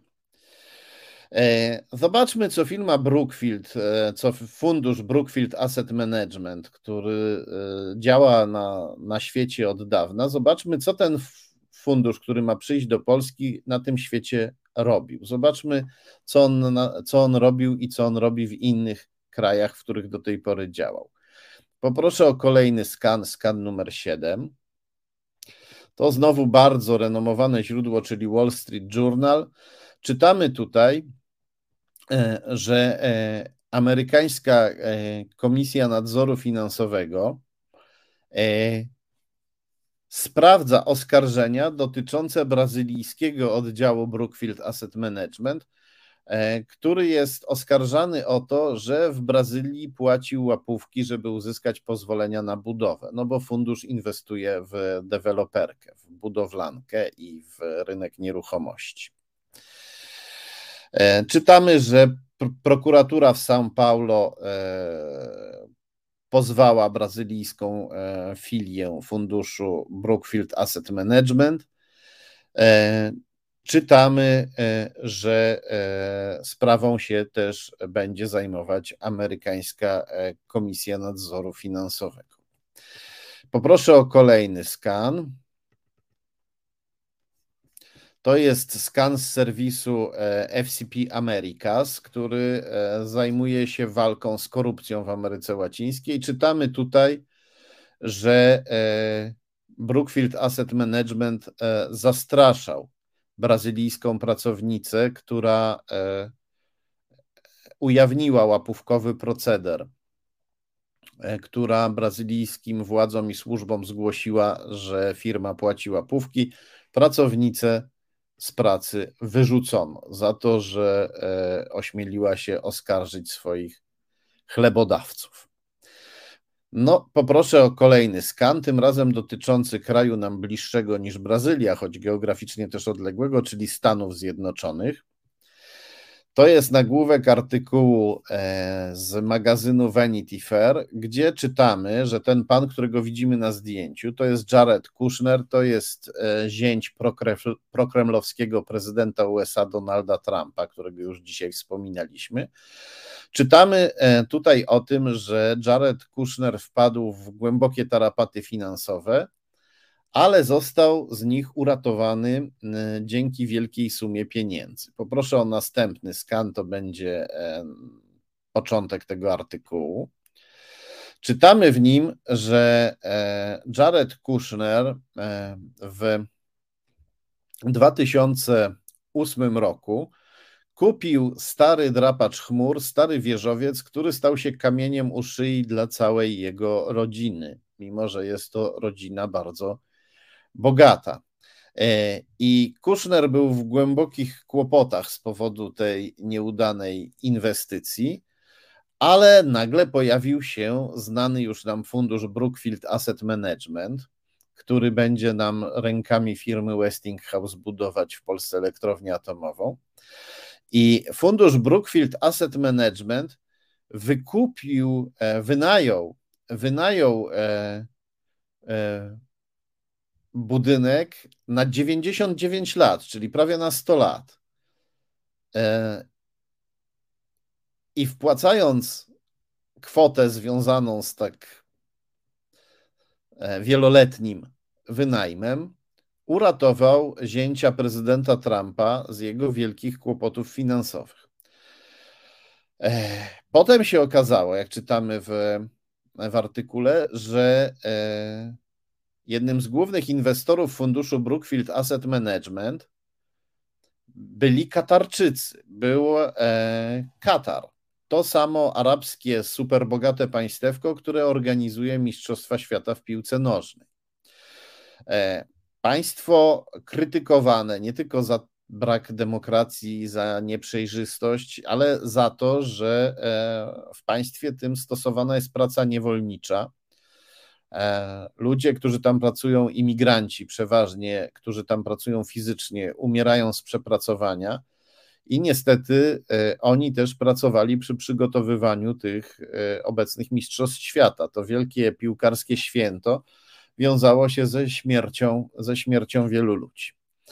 No ale my tutaj możemy sobie mimo wszystko odetchnąć jednak z pewną ulgą i powiedzieć: Uf, no dobrze, e, fundusz opłacał prokremlowskiego prezydenta Donalda Trumpa, ale nie robił tego w imieniu Kremla. W tym przypadku pieniądze pochodziły z Kataru. Chodziło o to, e, e, że Saudyjczycy popierani przez współpracowników prezydenta Trumpa, tym przez samego Jareda Kushnera, Saudyjczycy z Arabii Saudyjskiej, blokowali e, Katar, wprowadzili blokadę Kataru. No te państwa się, jak wiadomo, ostro rywalizują o, ze względu na to, że są mocarstwami naftowymi. I najwyraźniej tutaj chodziło o łapówkę, która miała jakby złagodzić antykatarskie stanowisko Jareda e, Kushnera, człowieka no bardzo wpływowego na dworze Donalda Trumpa. możemy odetchnąć z ulgą, no moglibyśmy odetchnąć z ulgą, gdyby nie to, że Katar e, utrzymuje bliskie i zażyłe stosunki z reżimem Władimira Putina. Poproszę o kolejny skan. A dokładnie rzecz biorąc, zażyłe stosunki z Putinem utrzymuje władca, utrzymuje emir Kataru Tamin bin Hamad al-Thani, tu widzimy go na zdjęciu z Władimirem Putinem. Panowie się e, e, spotkali w 2018 e, roku. I czyli już cztery lata po pierwszej napaści Putina na Ukrainę. Poproszę o kolejny skan. To jest znacznie świeższe zdjęcie. E, z 13 października e, emir Kataru chwali Władimira Putina za jego wsparcie dla piłkarskich mistrzostw świata. I poproszę o jeszcze jeden skan. To również e, skan z 13 października.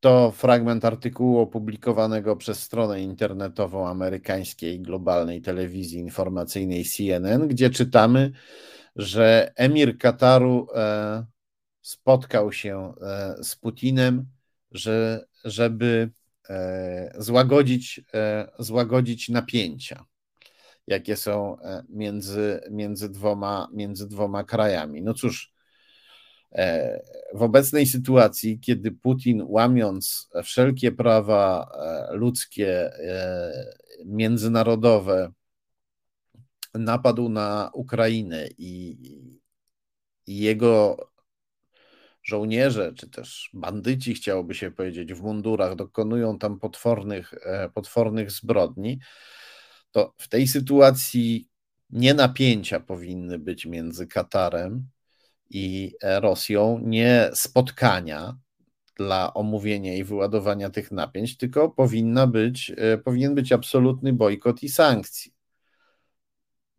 Przynajmniej takie jak te, które stosuje, jak te, które stosuje Zachód. No ale najwyraźniej e, reżim katarski woli się spotykać z z Rosjanami. Emir Kataru woli się spotykać z Putinem, rozmawiać z nim, łagodzić napięcia i chwalić go publicznie za e, wsparcie dla sportowych imprez. Ale wróćmy do e, funduszu Brookfield, który będzie nam tutaj rękami firmy Westinghouse budować elektrownię atomową w Polsce, bo e, obok Kataru E, Rosja ma mm, znacznie ważniejszego i potężniejszego sojusznika, jakim są Chiny. I tak się składa, że e, fundusz Brookfield, który będzie nam tutaj rękami firmy Westinghouse budować elektrownię atomową w Polsce, prowadzi ożywione interesy w Chinach.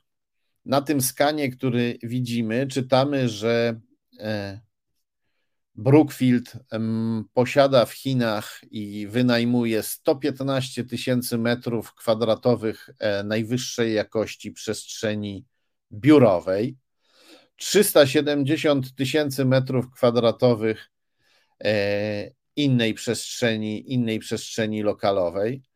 Czytamy, że w 2014 roku Brookfield stał się najważniejszym inwestorem w chińskiej firmie Xintian Tea, która e, wynajmuje i e, sprzedaje nieruchomości w Szanghaju.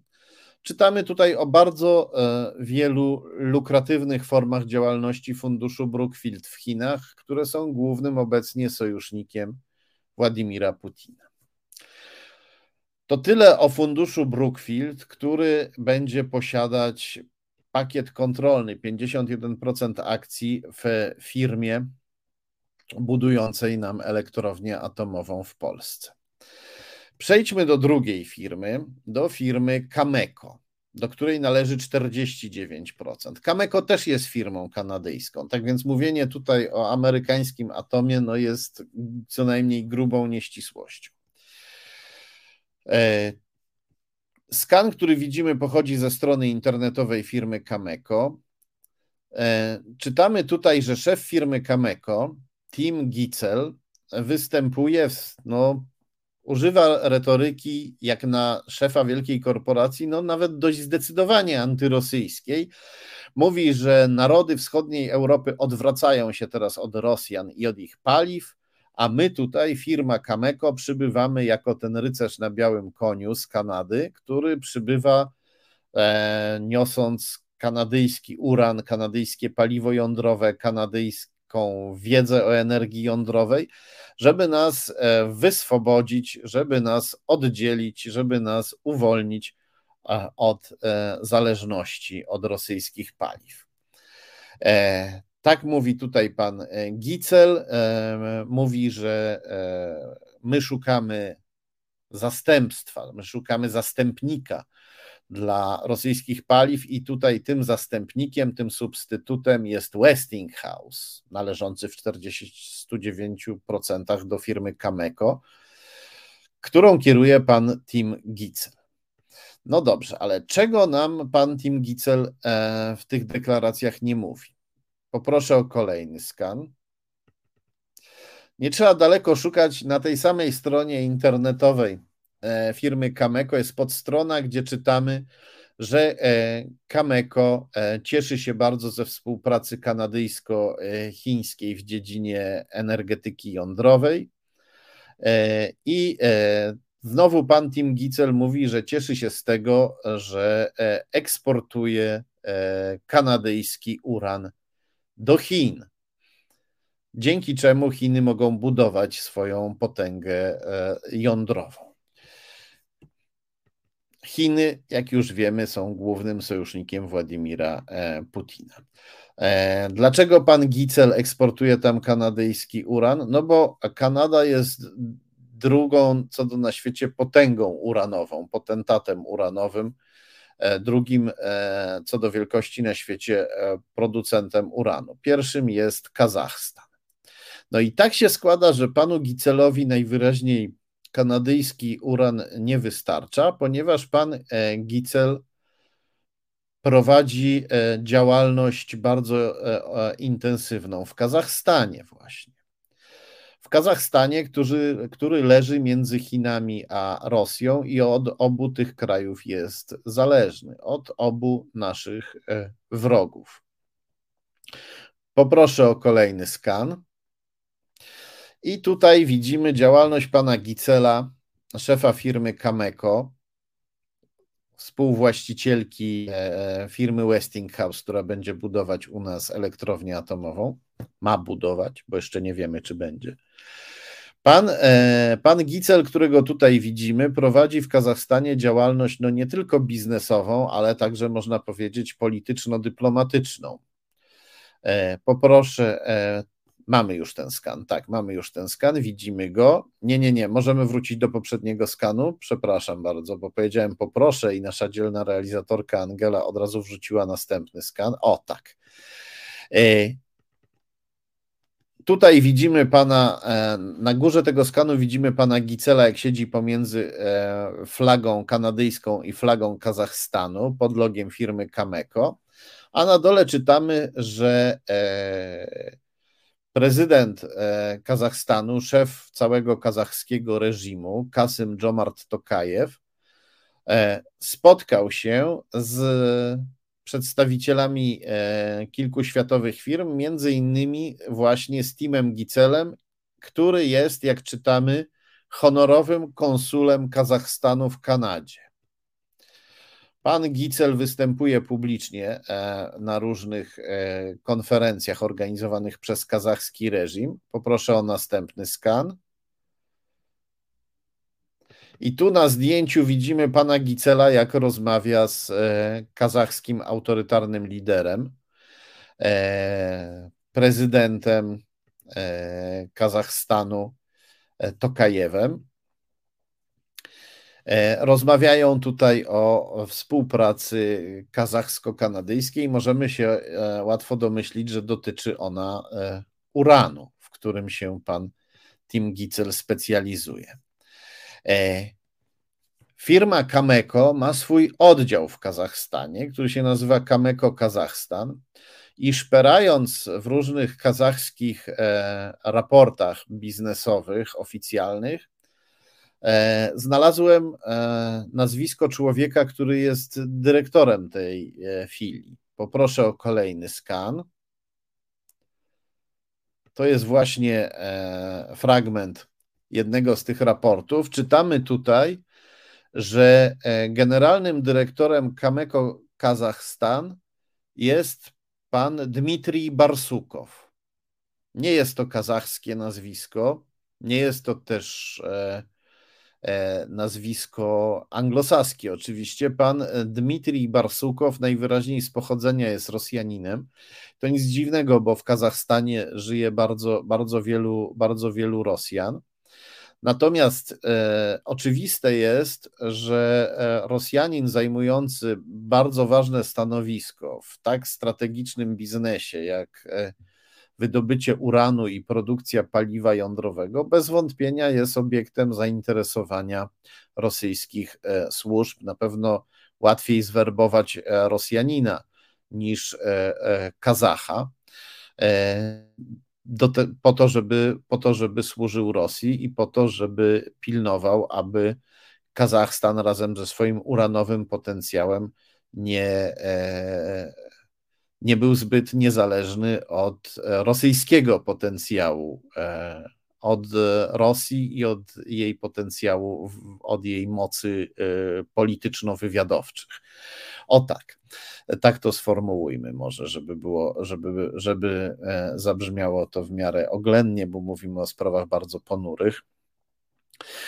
Czytamy tutaj też, E, w tych, e, e, w tych papierach kazachskich, że pan Barsukow to nie tylko generalny dyrektor Kameko Kazachstan, ale także członek Rady Nadzorczej przedsiębiorstwa Inkaj.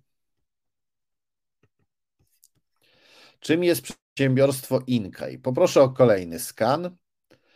Tym razem to jest skan e, ze strony internetowej Kameko, znowu ze strony internetowej firmy Kameko. Czytamy na tej stronie, że Inkaj to wspólne przedsiębiorstwo firmy Kameko i kazachskiej, kazachskiego reżimowego giganta, kazachskiego reżimowego państwowego przedsiębiorstwa Kazatomprom, e, którego, które w większości należy po prostu do kazachskiego rządu. Zatem firma Kameko która rękami firmy Westinghouse będzie w Polsce budować elektrownię atomową, ma w Kazachstanie firmę, do, do, posiada w Kazachstanie firmę do spółki razem z rządowym kazachskim gigantem, gigantem kazachskiego reżimu z wielkim przedsiębiorstwem państwowym Kazatomprom. No dobrze, i czym jest ten e, Kazatomprom? Poproszę o kolejny skan. Tak się składa, że Kazatom Prom przez długie lata, ma, ma, ma, ma długie lata historii współpracy z Rosją, z rosyjską agencją zajmującą się przemysłem atomowym, która się nazywa Rosatom. E, Kazatom Prom e, e, stworzył razem z Rosjanami rosyjsko-kazachską firmę zajmującą się wzbogacaniem, wzbogacaniem uranu. Ten projekt działał pod patronatem prezydentów Kazachstanu i Rosji, czyli pod patronatem Władimira, Władimira Putina. Na tym nie koniec. Poproszę o kolejny skan.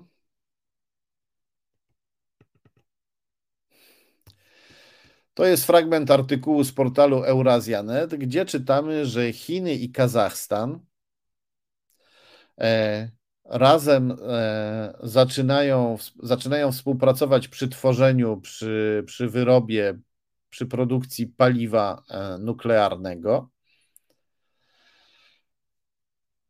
I kto w tym uczestniczy? Uczestniczy w tym uranowy kazachski gigant Kazatomprom, partner biznesowy firmy Cameco, do której e, będzie należeć e, firma Westinghouse produkująca, ma, mająca w Polsce zbudować elektrownię atomową. Kazatomprom współpracuje z Chinami przy e, wyrobie paliwa jądrowego a produkcja ta będzie się opierać na uranie z Rosji, tak czytamy w tym artykule, dostarczanym przez Rosatom. Mimo, że Kazachstan ma swoje własne ogromne złoża uranowe. A jednak mimo to państwowy Kazatomprom sprowadza e, uran z Rosji, żeby z niego robić paliwo nuklearne dla Chińczyków. Być może stoją za tym jakieś względy produkcyjne. Nie jestem ekspertem, tu należałoby zapytać ekspertów. No ale wygląda to trochę osobliwie, jak sprowadzanie drzewa do lasu. Wygląda to trochę jak pewnego rodzaju danina, którą nuklearny przemysł e, Kazachstanu składa Rosji, swojemu potężnemu sąsiadowi. Po to, żeby obsługiwać drugiego potężnego sąsiada, jakim są Chiny jeden i drugi sąsiad, Rosja i Chiny, są e, naszymi e, wrogami. Rosja jest bez wątpienia naszym wrogiem, a Chiny są sojusznikiem naszego wroga, więc też powinniśmy uznawać Chiny w obecnej sytuacji za, e, za nieprzyjaciela. E, z tego wszystkiego wynika, że elektrownia atomowa, rzekomo amerykańska, a tak naprawdę kanadyjska, budowana w Polsce, może używać paliwa jądrowego e, pochodzącego z Kazachstanu, z kraju zależnego od naszych wrogów, Rosji i Chin, albo może wręcz używać uranu rosyjskiego.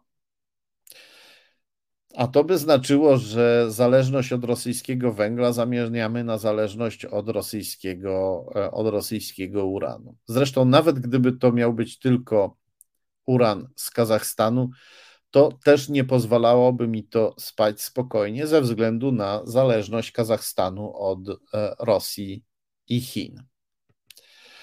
Tak, tak wygląda prawda, kiedy się w nią zagłębić kiedy e, przestajemy wierzyć w e, amerykańskie slogany, w optymistyczne slogany o rzekomo amerykańskim atomie, który tutaj e, do Polski nam sprowadziła partia rządząca.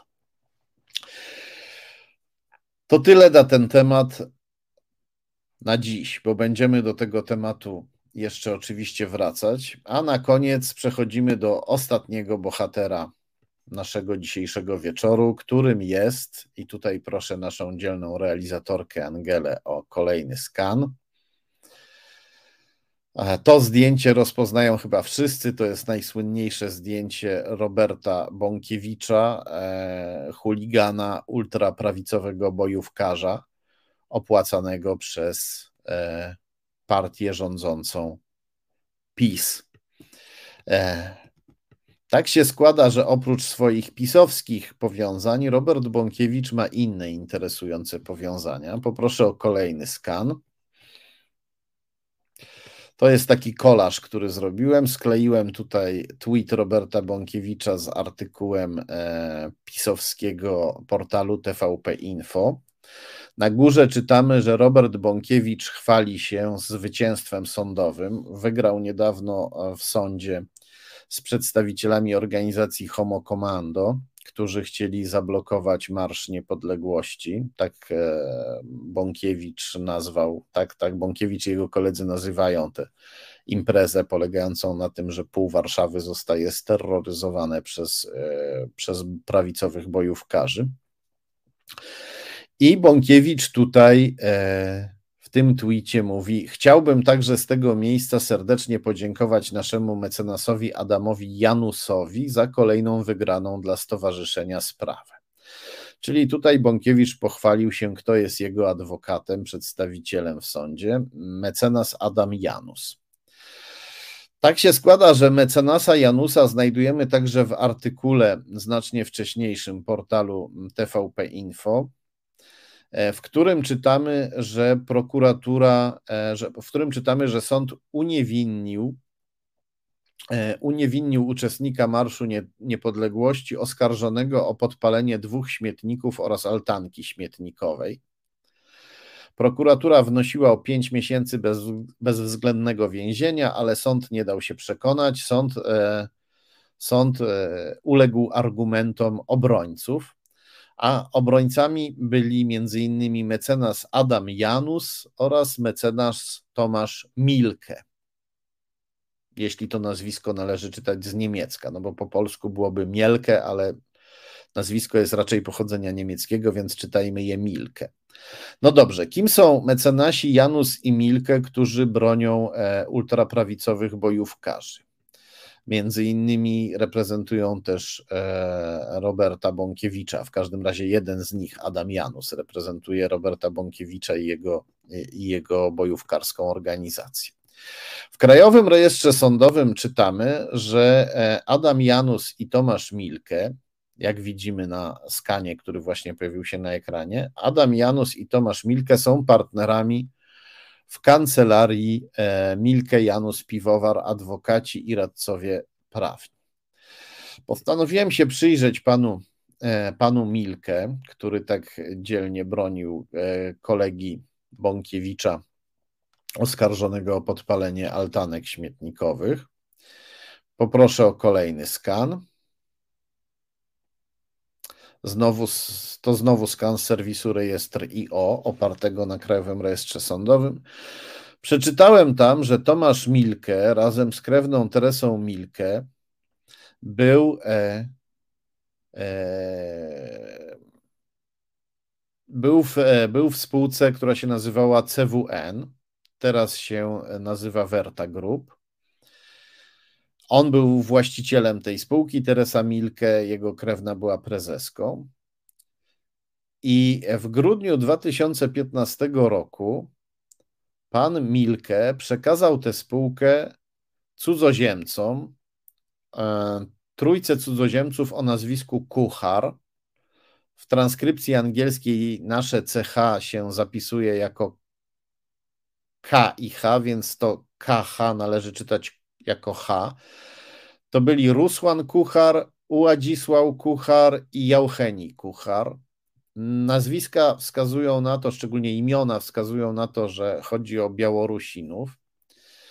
I jeśli trochę głębiej posprawdzamy w Krajowym Rejestrze Sądowym, czy też w serwisie Rejestr IO opartym na Krajowym Rejestrze Sądowym, no to to przypuszczenie się potwierdzi. Poproszę o kolejny skan. E, w innej spółce, w spółce Verta Glass, ta poprzednia to była Verta Group, znajdujemy znowu pana Rusłana Kuchara i e, widzimy e, te flagi, które widzimy, wskazują na to, że mamy do czynienia z obywatelem e, Białorusi, który jest rezydentem Polski, czyli mieszka w Polsce. Kiedy się przyjrzymy dokładnie panu Rusłanowi Kucharowi w Krajowym Rejestrze Sądowym, poproszę o kolejny skan.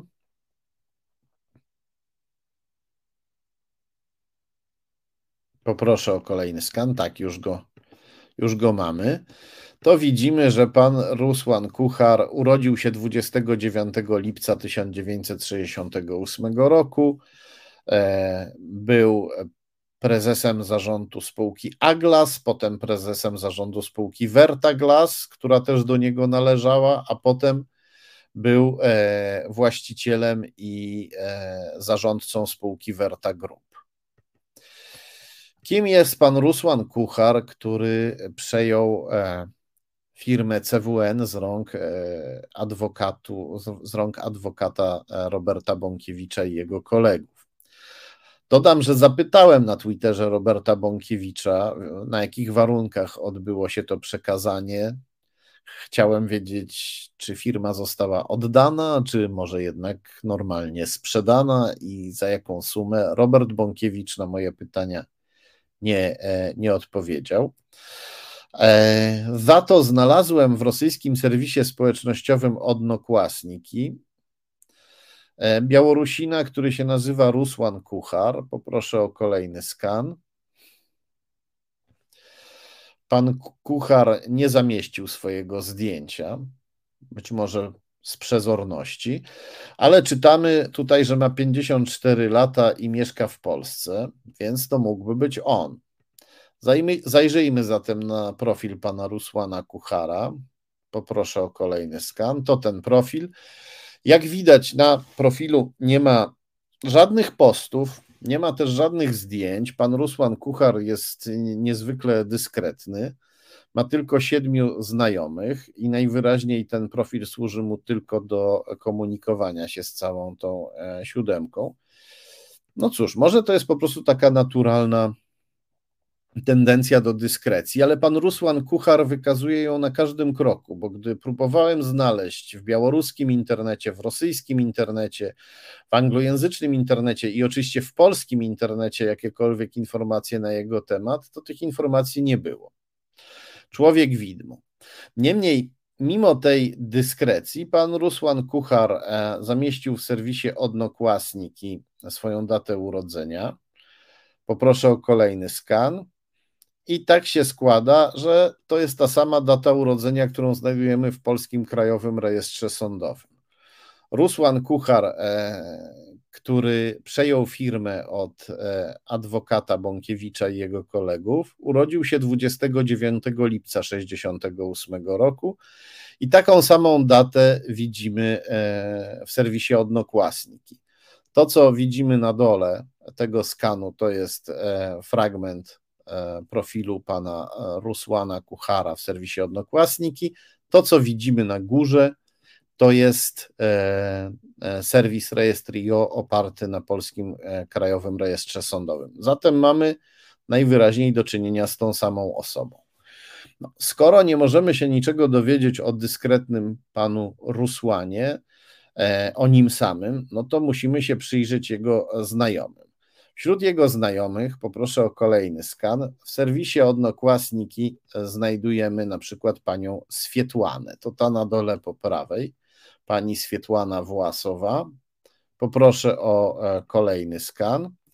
No i wystarczy e, minuta na profilu pani Swietłany Własowej, żeby natknąć się na propagandę Pani Swietłana Własowa, jak tutaj czytamy na tym skanie, polubiła i udostępniła, bo w serwisie Odnokłasniki to jest zazwyczaj to samo, udostępniła e, propagandowego mema e, utworzonego przez profil Wiernicie nam SSSR, czyli dajcie nam z powrotem Związek Sowiecki, tak się nazywa ten profil. Tutaj widzimy mema wychwalającego sowieckie kino propagandowe jako dobre e, narzędzie wychowawcze. No dobrze, ale może mamy tutaj do czynienia ze starszą panią, którą po prostu zżera nostalgia za czasami jej młodości. Więc rzućmy okiem na innego e, znajomego pana Rusłana. Tym znajomym jest znajdujący się na dole po prawej na skanie, który widzimy, pan Aleksiej. Poproszę o kolejny skan. Tak, to co widzimy to jest nagłówek profilu pana Aleksieja. Pan Aleksiej nazywa się Aleksiej Bogomołow, a na dole tego profilu znajdujemy interesującą informację, może ją sobie przybliżymy. Poproszę o kolejny skan, na którym będzie zbliżenie. Czytamy, że pan Aleksiej mieszka w Toronto, w Kanadzie.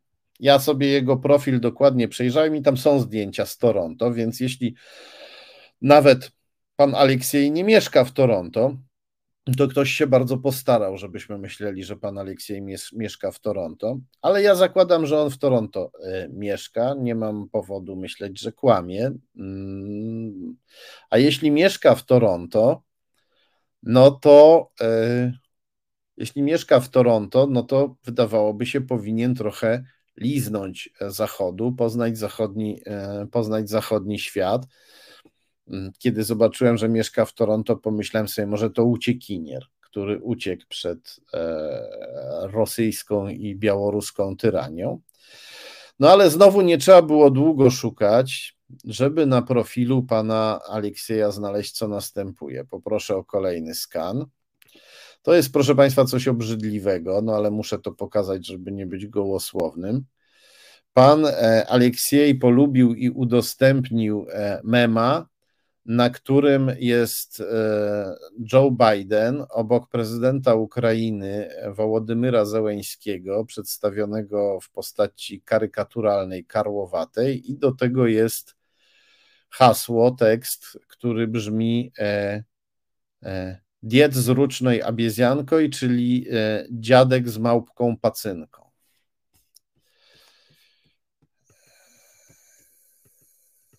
No dobrze, to tyle się dowiedziałem o znajomych pana, pana Rusłana, Rusłana Kuchara.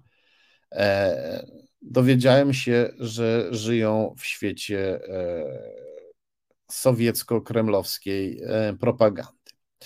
Potem wróciłem do Krajowego Rejestru Sądowego, gdzie znalazłem coś ciekawego. Poproszę o kolejny skan.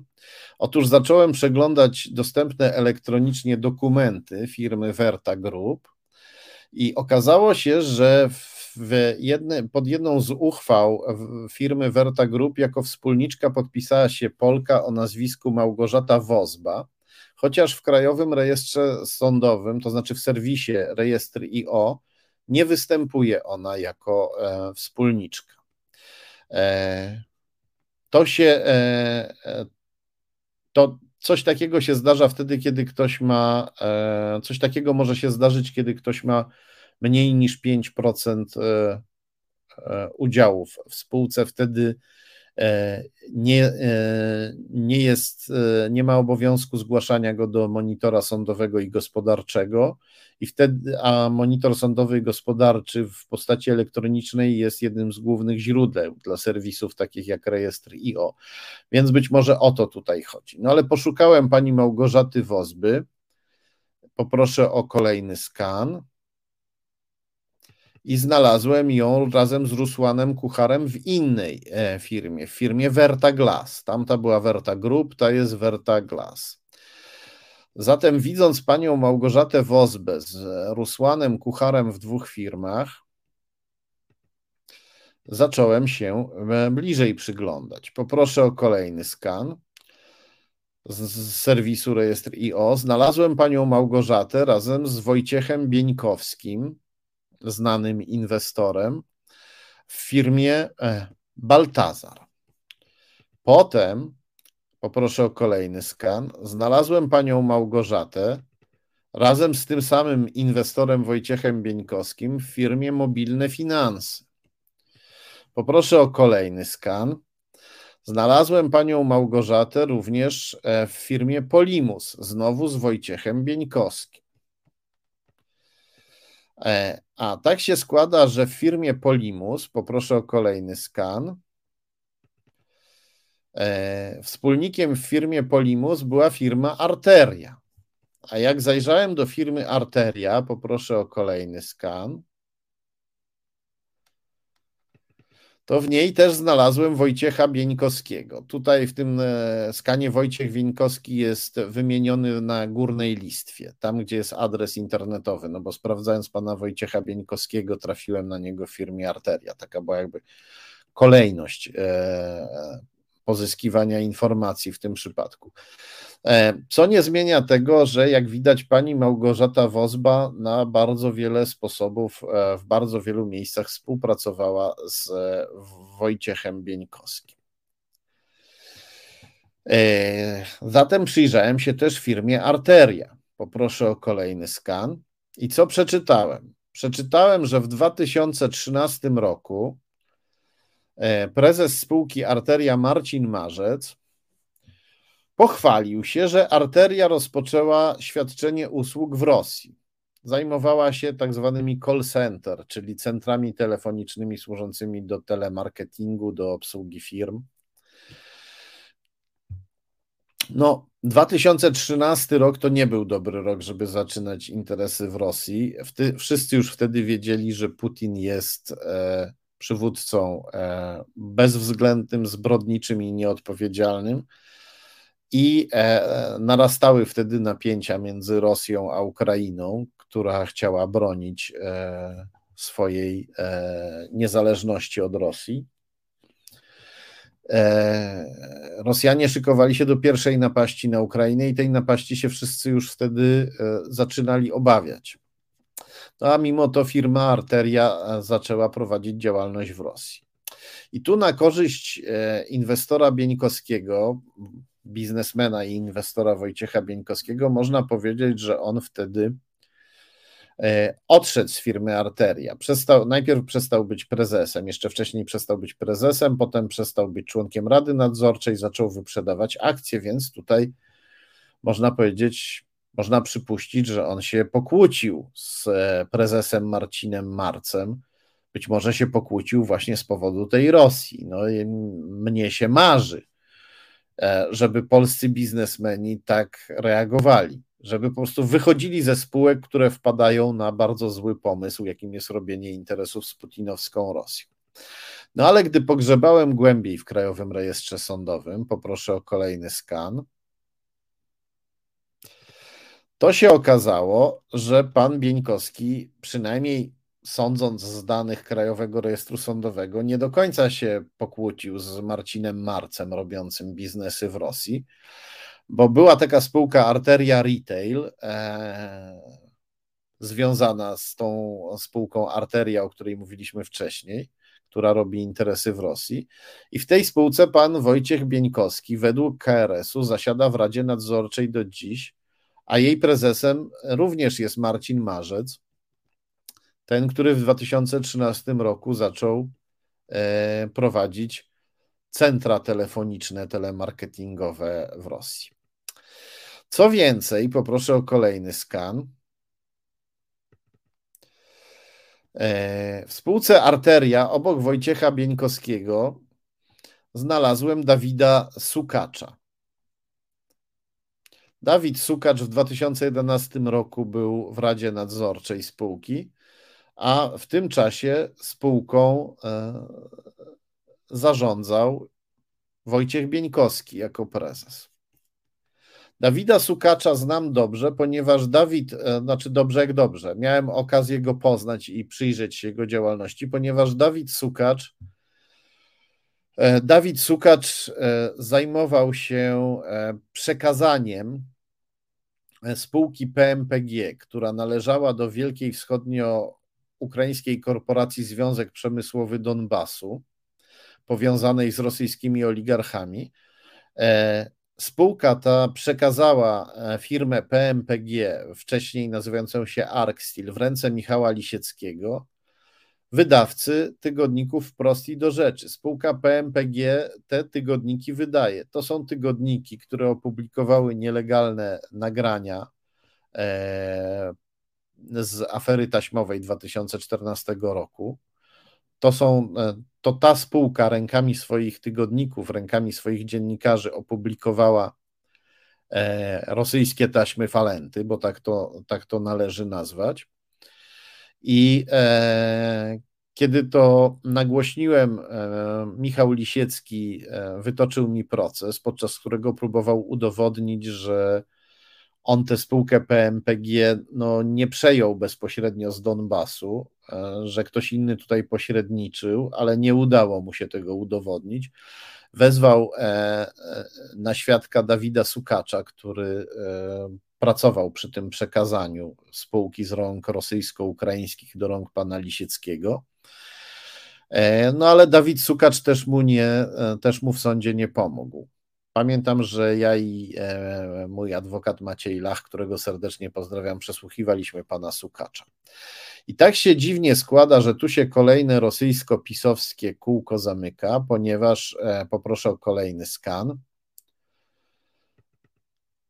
E, Dawid Sukacz zasiadał w Radzie Nadzorczej firmy Kleba Invest, która dziś nazywa się Prima Park, a prezesem zarządu tej firmy był poseł PiS Kazimierz Smoliński. Ten sam Kazimierz Smoliński, poproszę o kolejny skan, który lansuje w Polsce, e, importuje do Polski putinowską kampanię przeciwko osobom LGBT e, i robi to w sposób identyczny jak ten, który został zastosowany w Rosji, czyli próbuje do niej wciągać samorządy. Tu warto też dodać, że e, poseł Smoliński w swoim czasie e, przekazał Związkowi Przemysłowego mu Donbasu jedną z głównych polskich stoczni i Niektóre elementy tej stoczni wycenił bardzo nisko, z wielką korzyścią dla Związku Przemysłowego Donbasu. Pisała o tym gazeta, gazeta wyborcza. E, tak to wygląda. Jak widać, powiązania e, prawników Roberta Bąkiewicza są bardzo ciekawe. Są związani z tajemniczymi Białorusinami, którzy z kolei są związani z biznesmenami powiązanymi z Rosją i z PiS. E, czyli rosyjsko-pisowskie kółko e, zamyka się, jakby to powiedzieć, wielokrotnie, czy też na wielu, na wielu poziomach. E, jest już, jest już 20.53, więc muszę kończyć. Trochę się przedłużyła ta opowieść, mająca wielu, wielu bohaterów.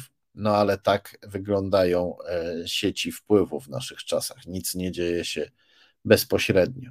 Nie ma łatwo. Na koniec e, pragnę podzielić się z Wami taką radością, że e, i tutaj poproszę o ostatni już dzisiaj skan. To jest e, to, co widzimy, to jest fragment strony internetowej e, serwisu Empik. Czytamy tutaj, że w sieci sprzedaży e, książek Empik na liście książkowych bestsellerów Książka Kaczyński i jego pajęczyna zajmuje miejsce trzecie. Cieszy mnie to także dlatego, że to się, że doszło do tego wbrew przeciwnościom, ponieważ sieć Empik sprzedaje książkę Kaczyński i jego pajęczyna wyłącznie w systemie sprzedaży wysyłkowej. Nie wystawia tej książki w salonach, a mimo to zajmuje ona trzecie miejsce na liście bestsellerów Empik. W zeszłym tygodniu rzeczniczka Empiku publicznie zobowiązała się na Twitterze do tego, że Empik wystawi książkę Kaczyński i jego pajęczyna w salonach. Byłem dzisiaj w salonie Empik w Galerii Arkadia w Warszawie. Książki nie widziałem. Bardzo Was proszę, jeśli będziecie mieć okazję w tym tygodniu, żeby pójść do jakiejś galerii handlowej, e, żeby pójść do jakiegoś salonu Empik, bardzo będę Wam wdzięczny, jeśli zajrzycie do salonu Empik i sprawdzicie, czy tę książkę wystawiono.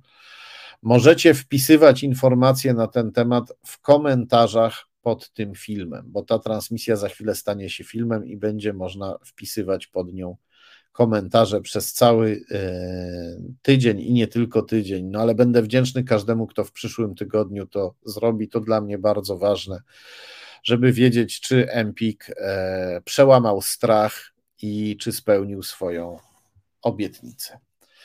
Kochani, to wszystko na dziś. Przepraszam, jeśli mówiłem dzisiaj trochę dosyć wolno i przez to program się odrobinę przeciągnął. Jestem bardzo, bardzo zmęczony po napisaniu pierwszej części tej książki.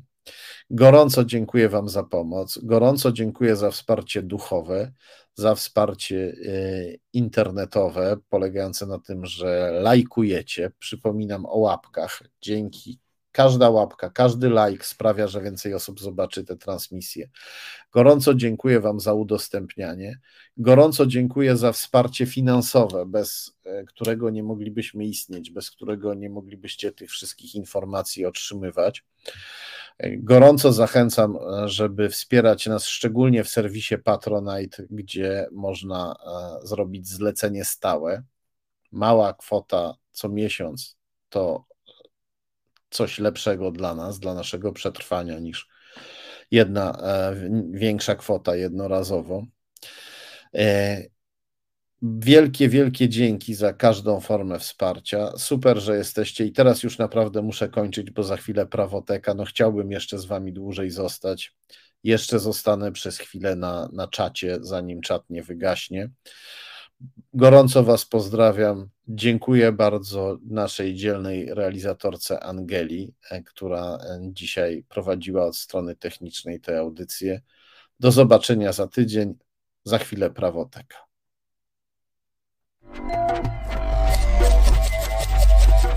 Reset Obywatelski.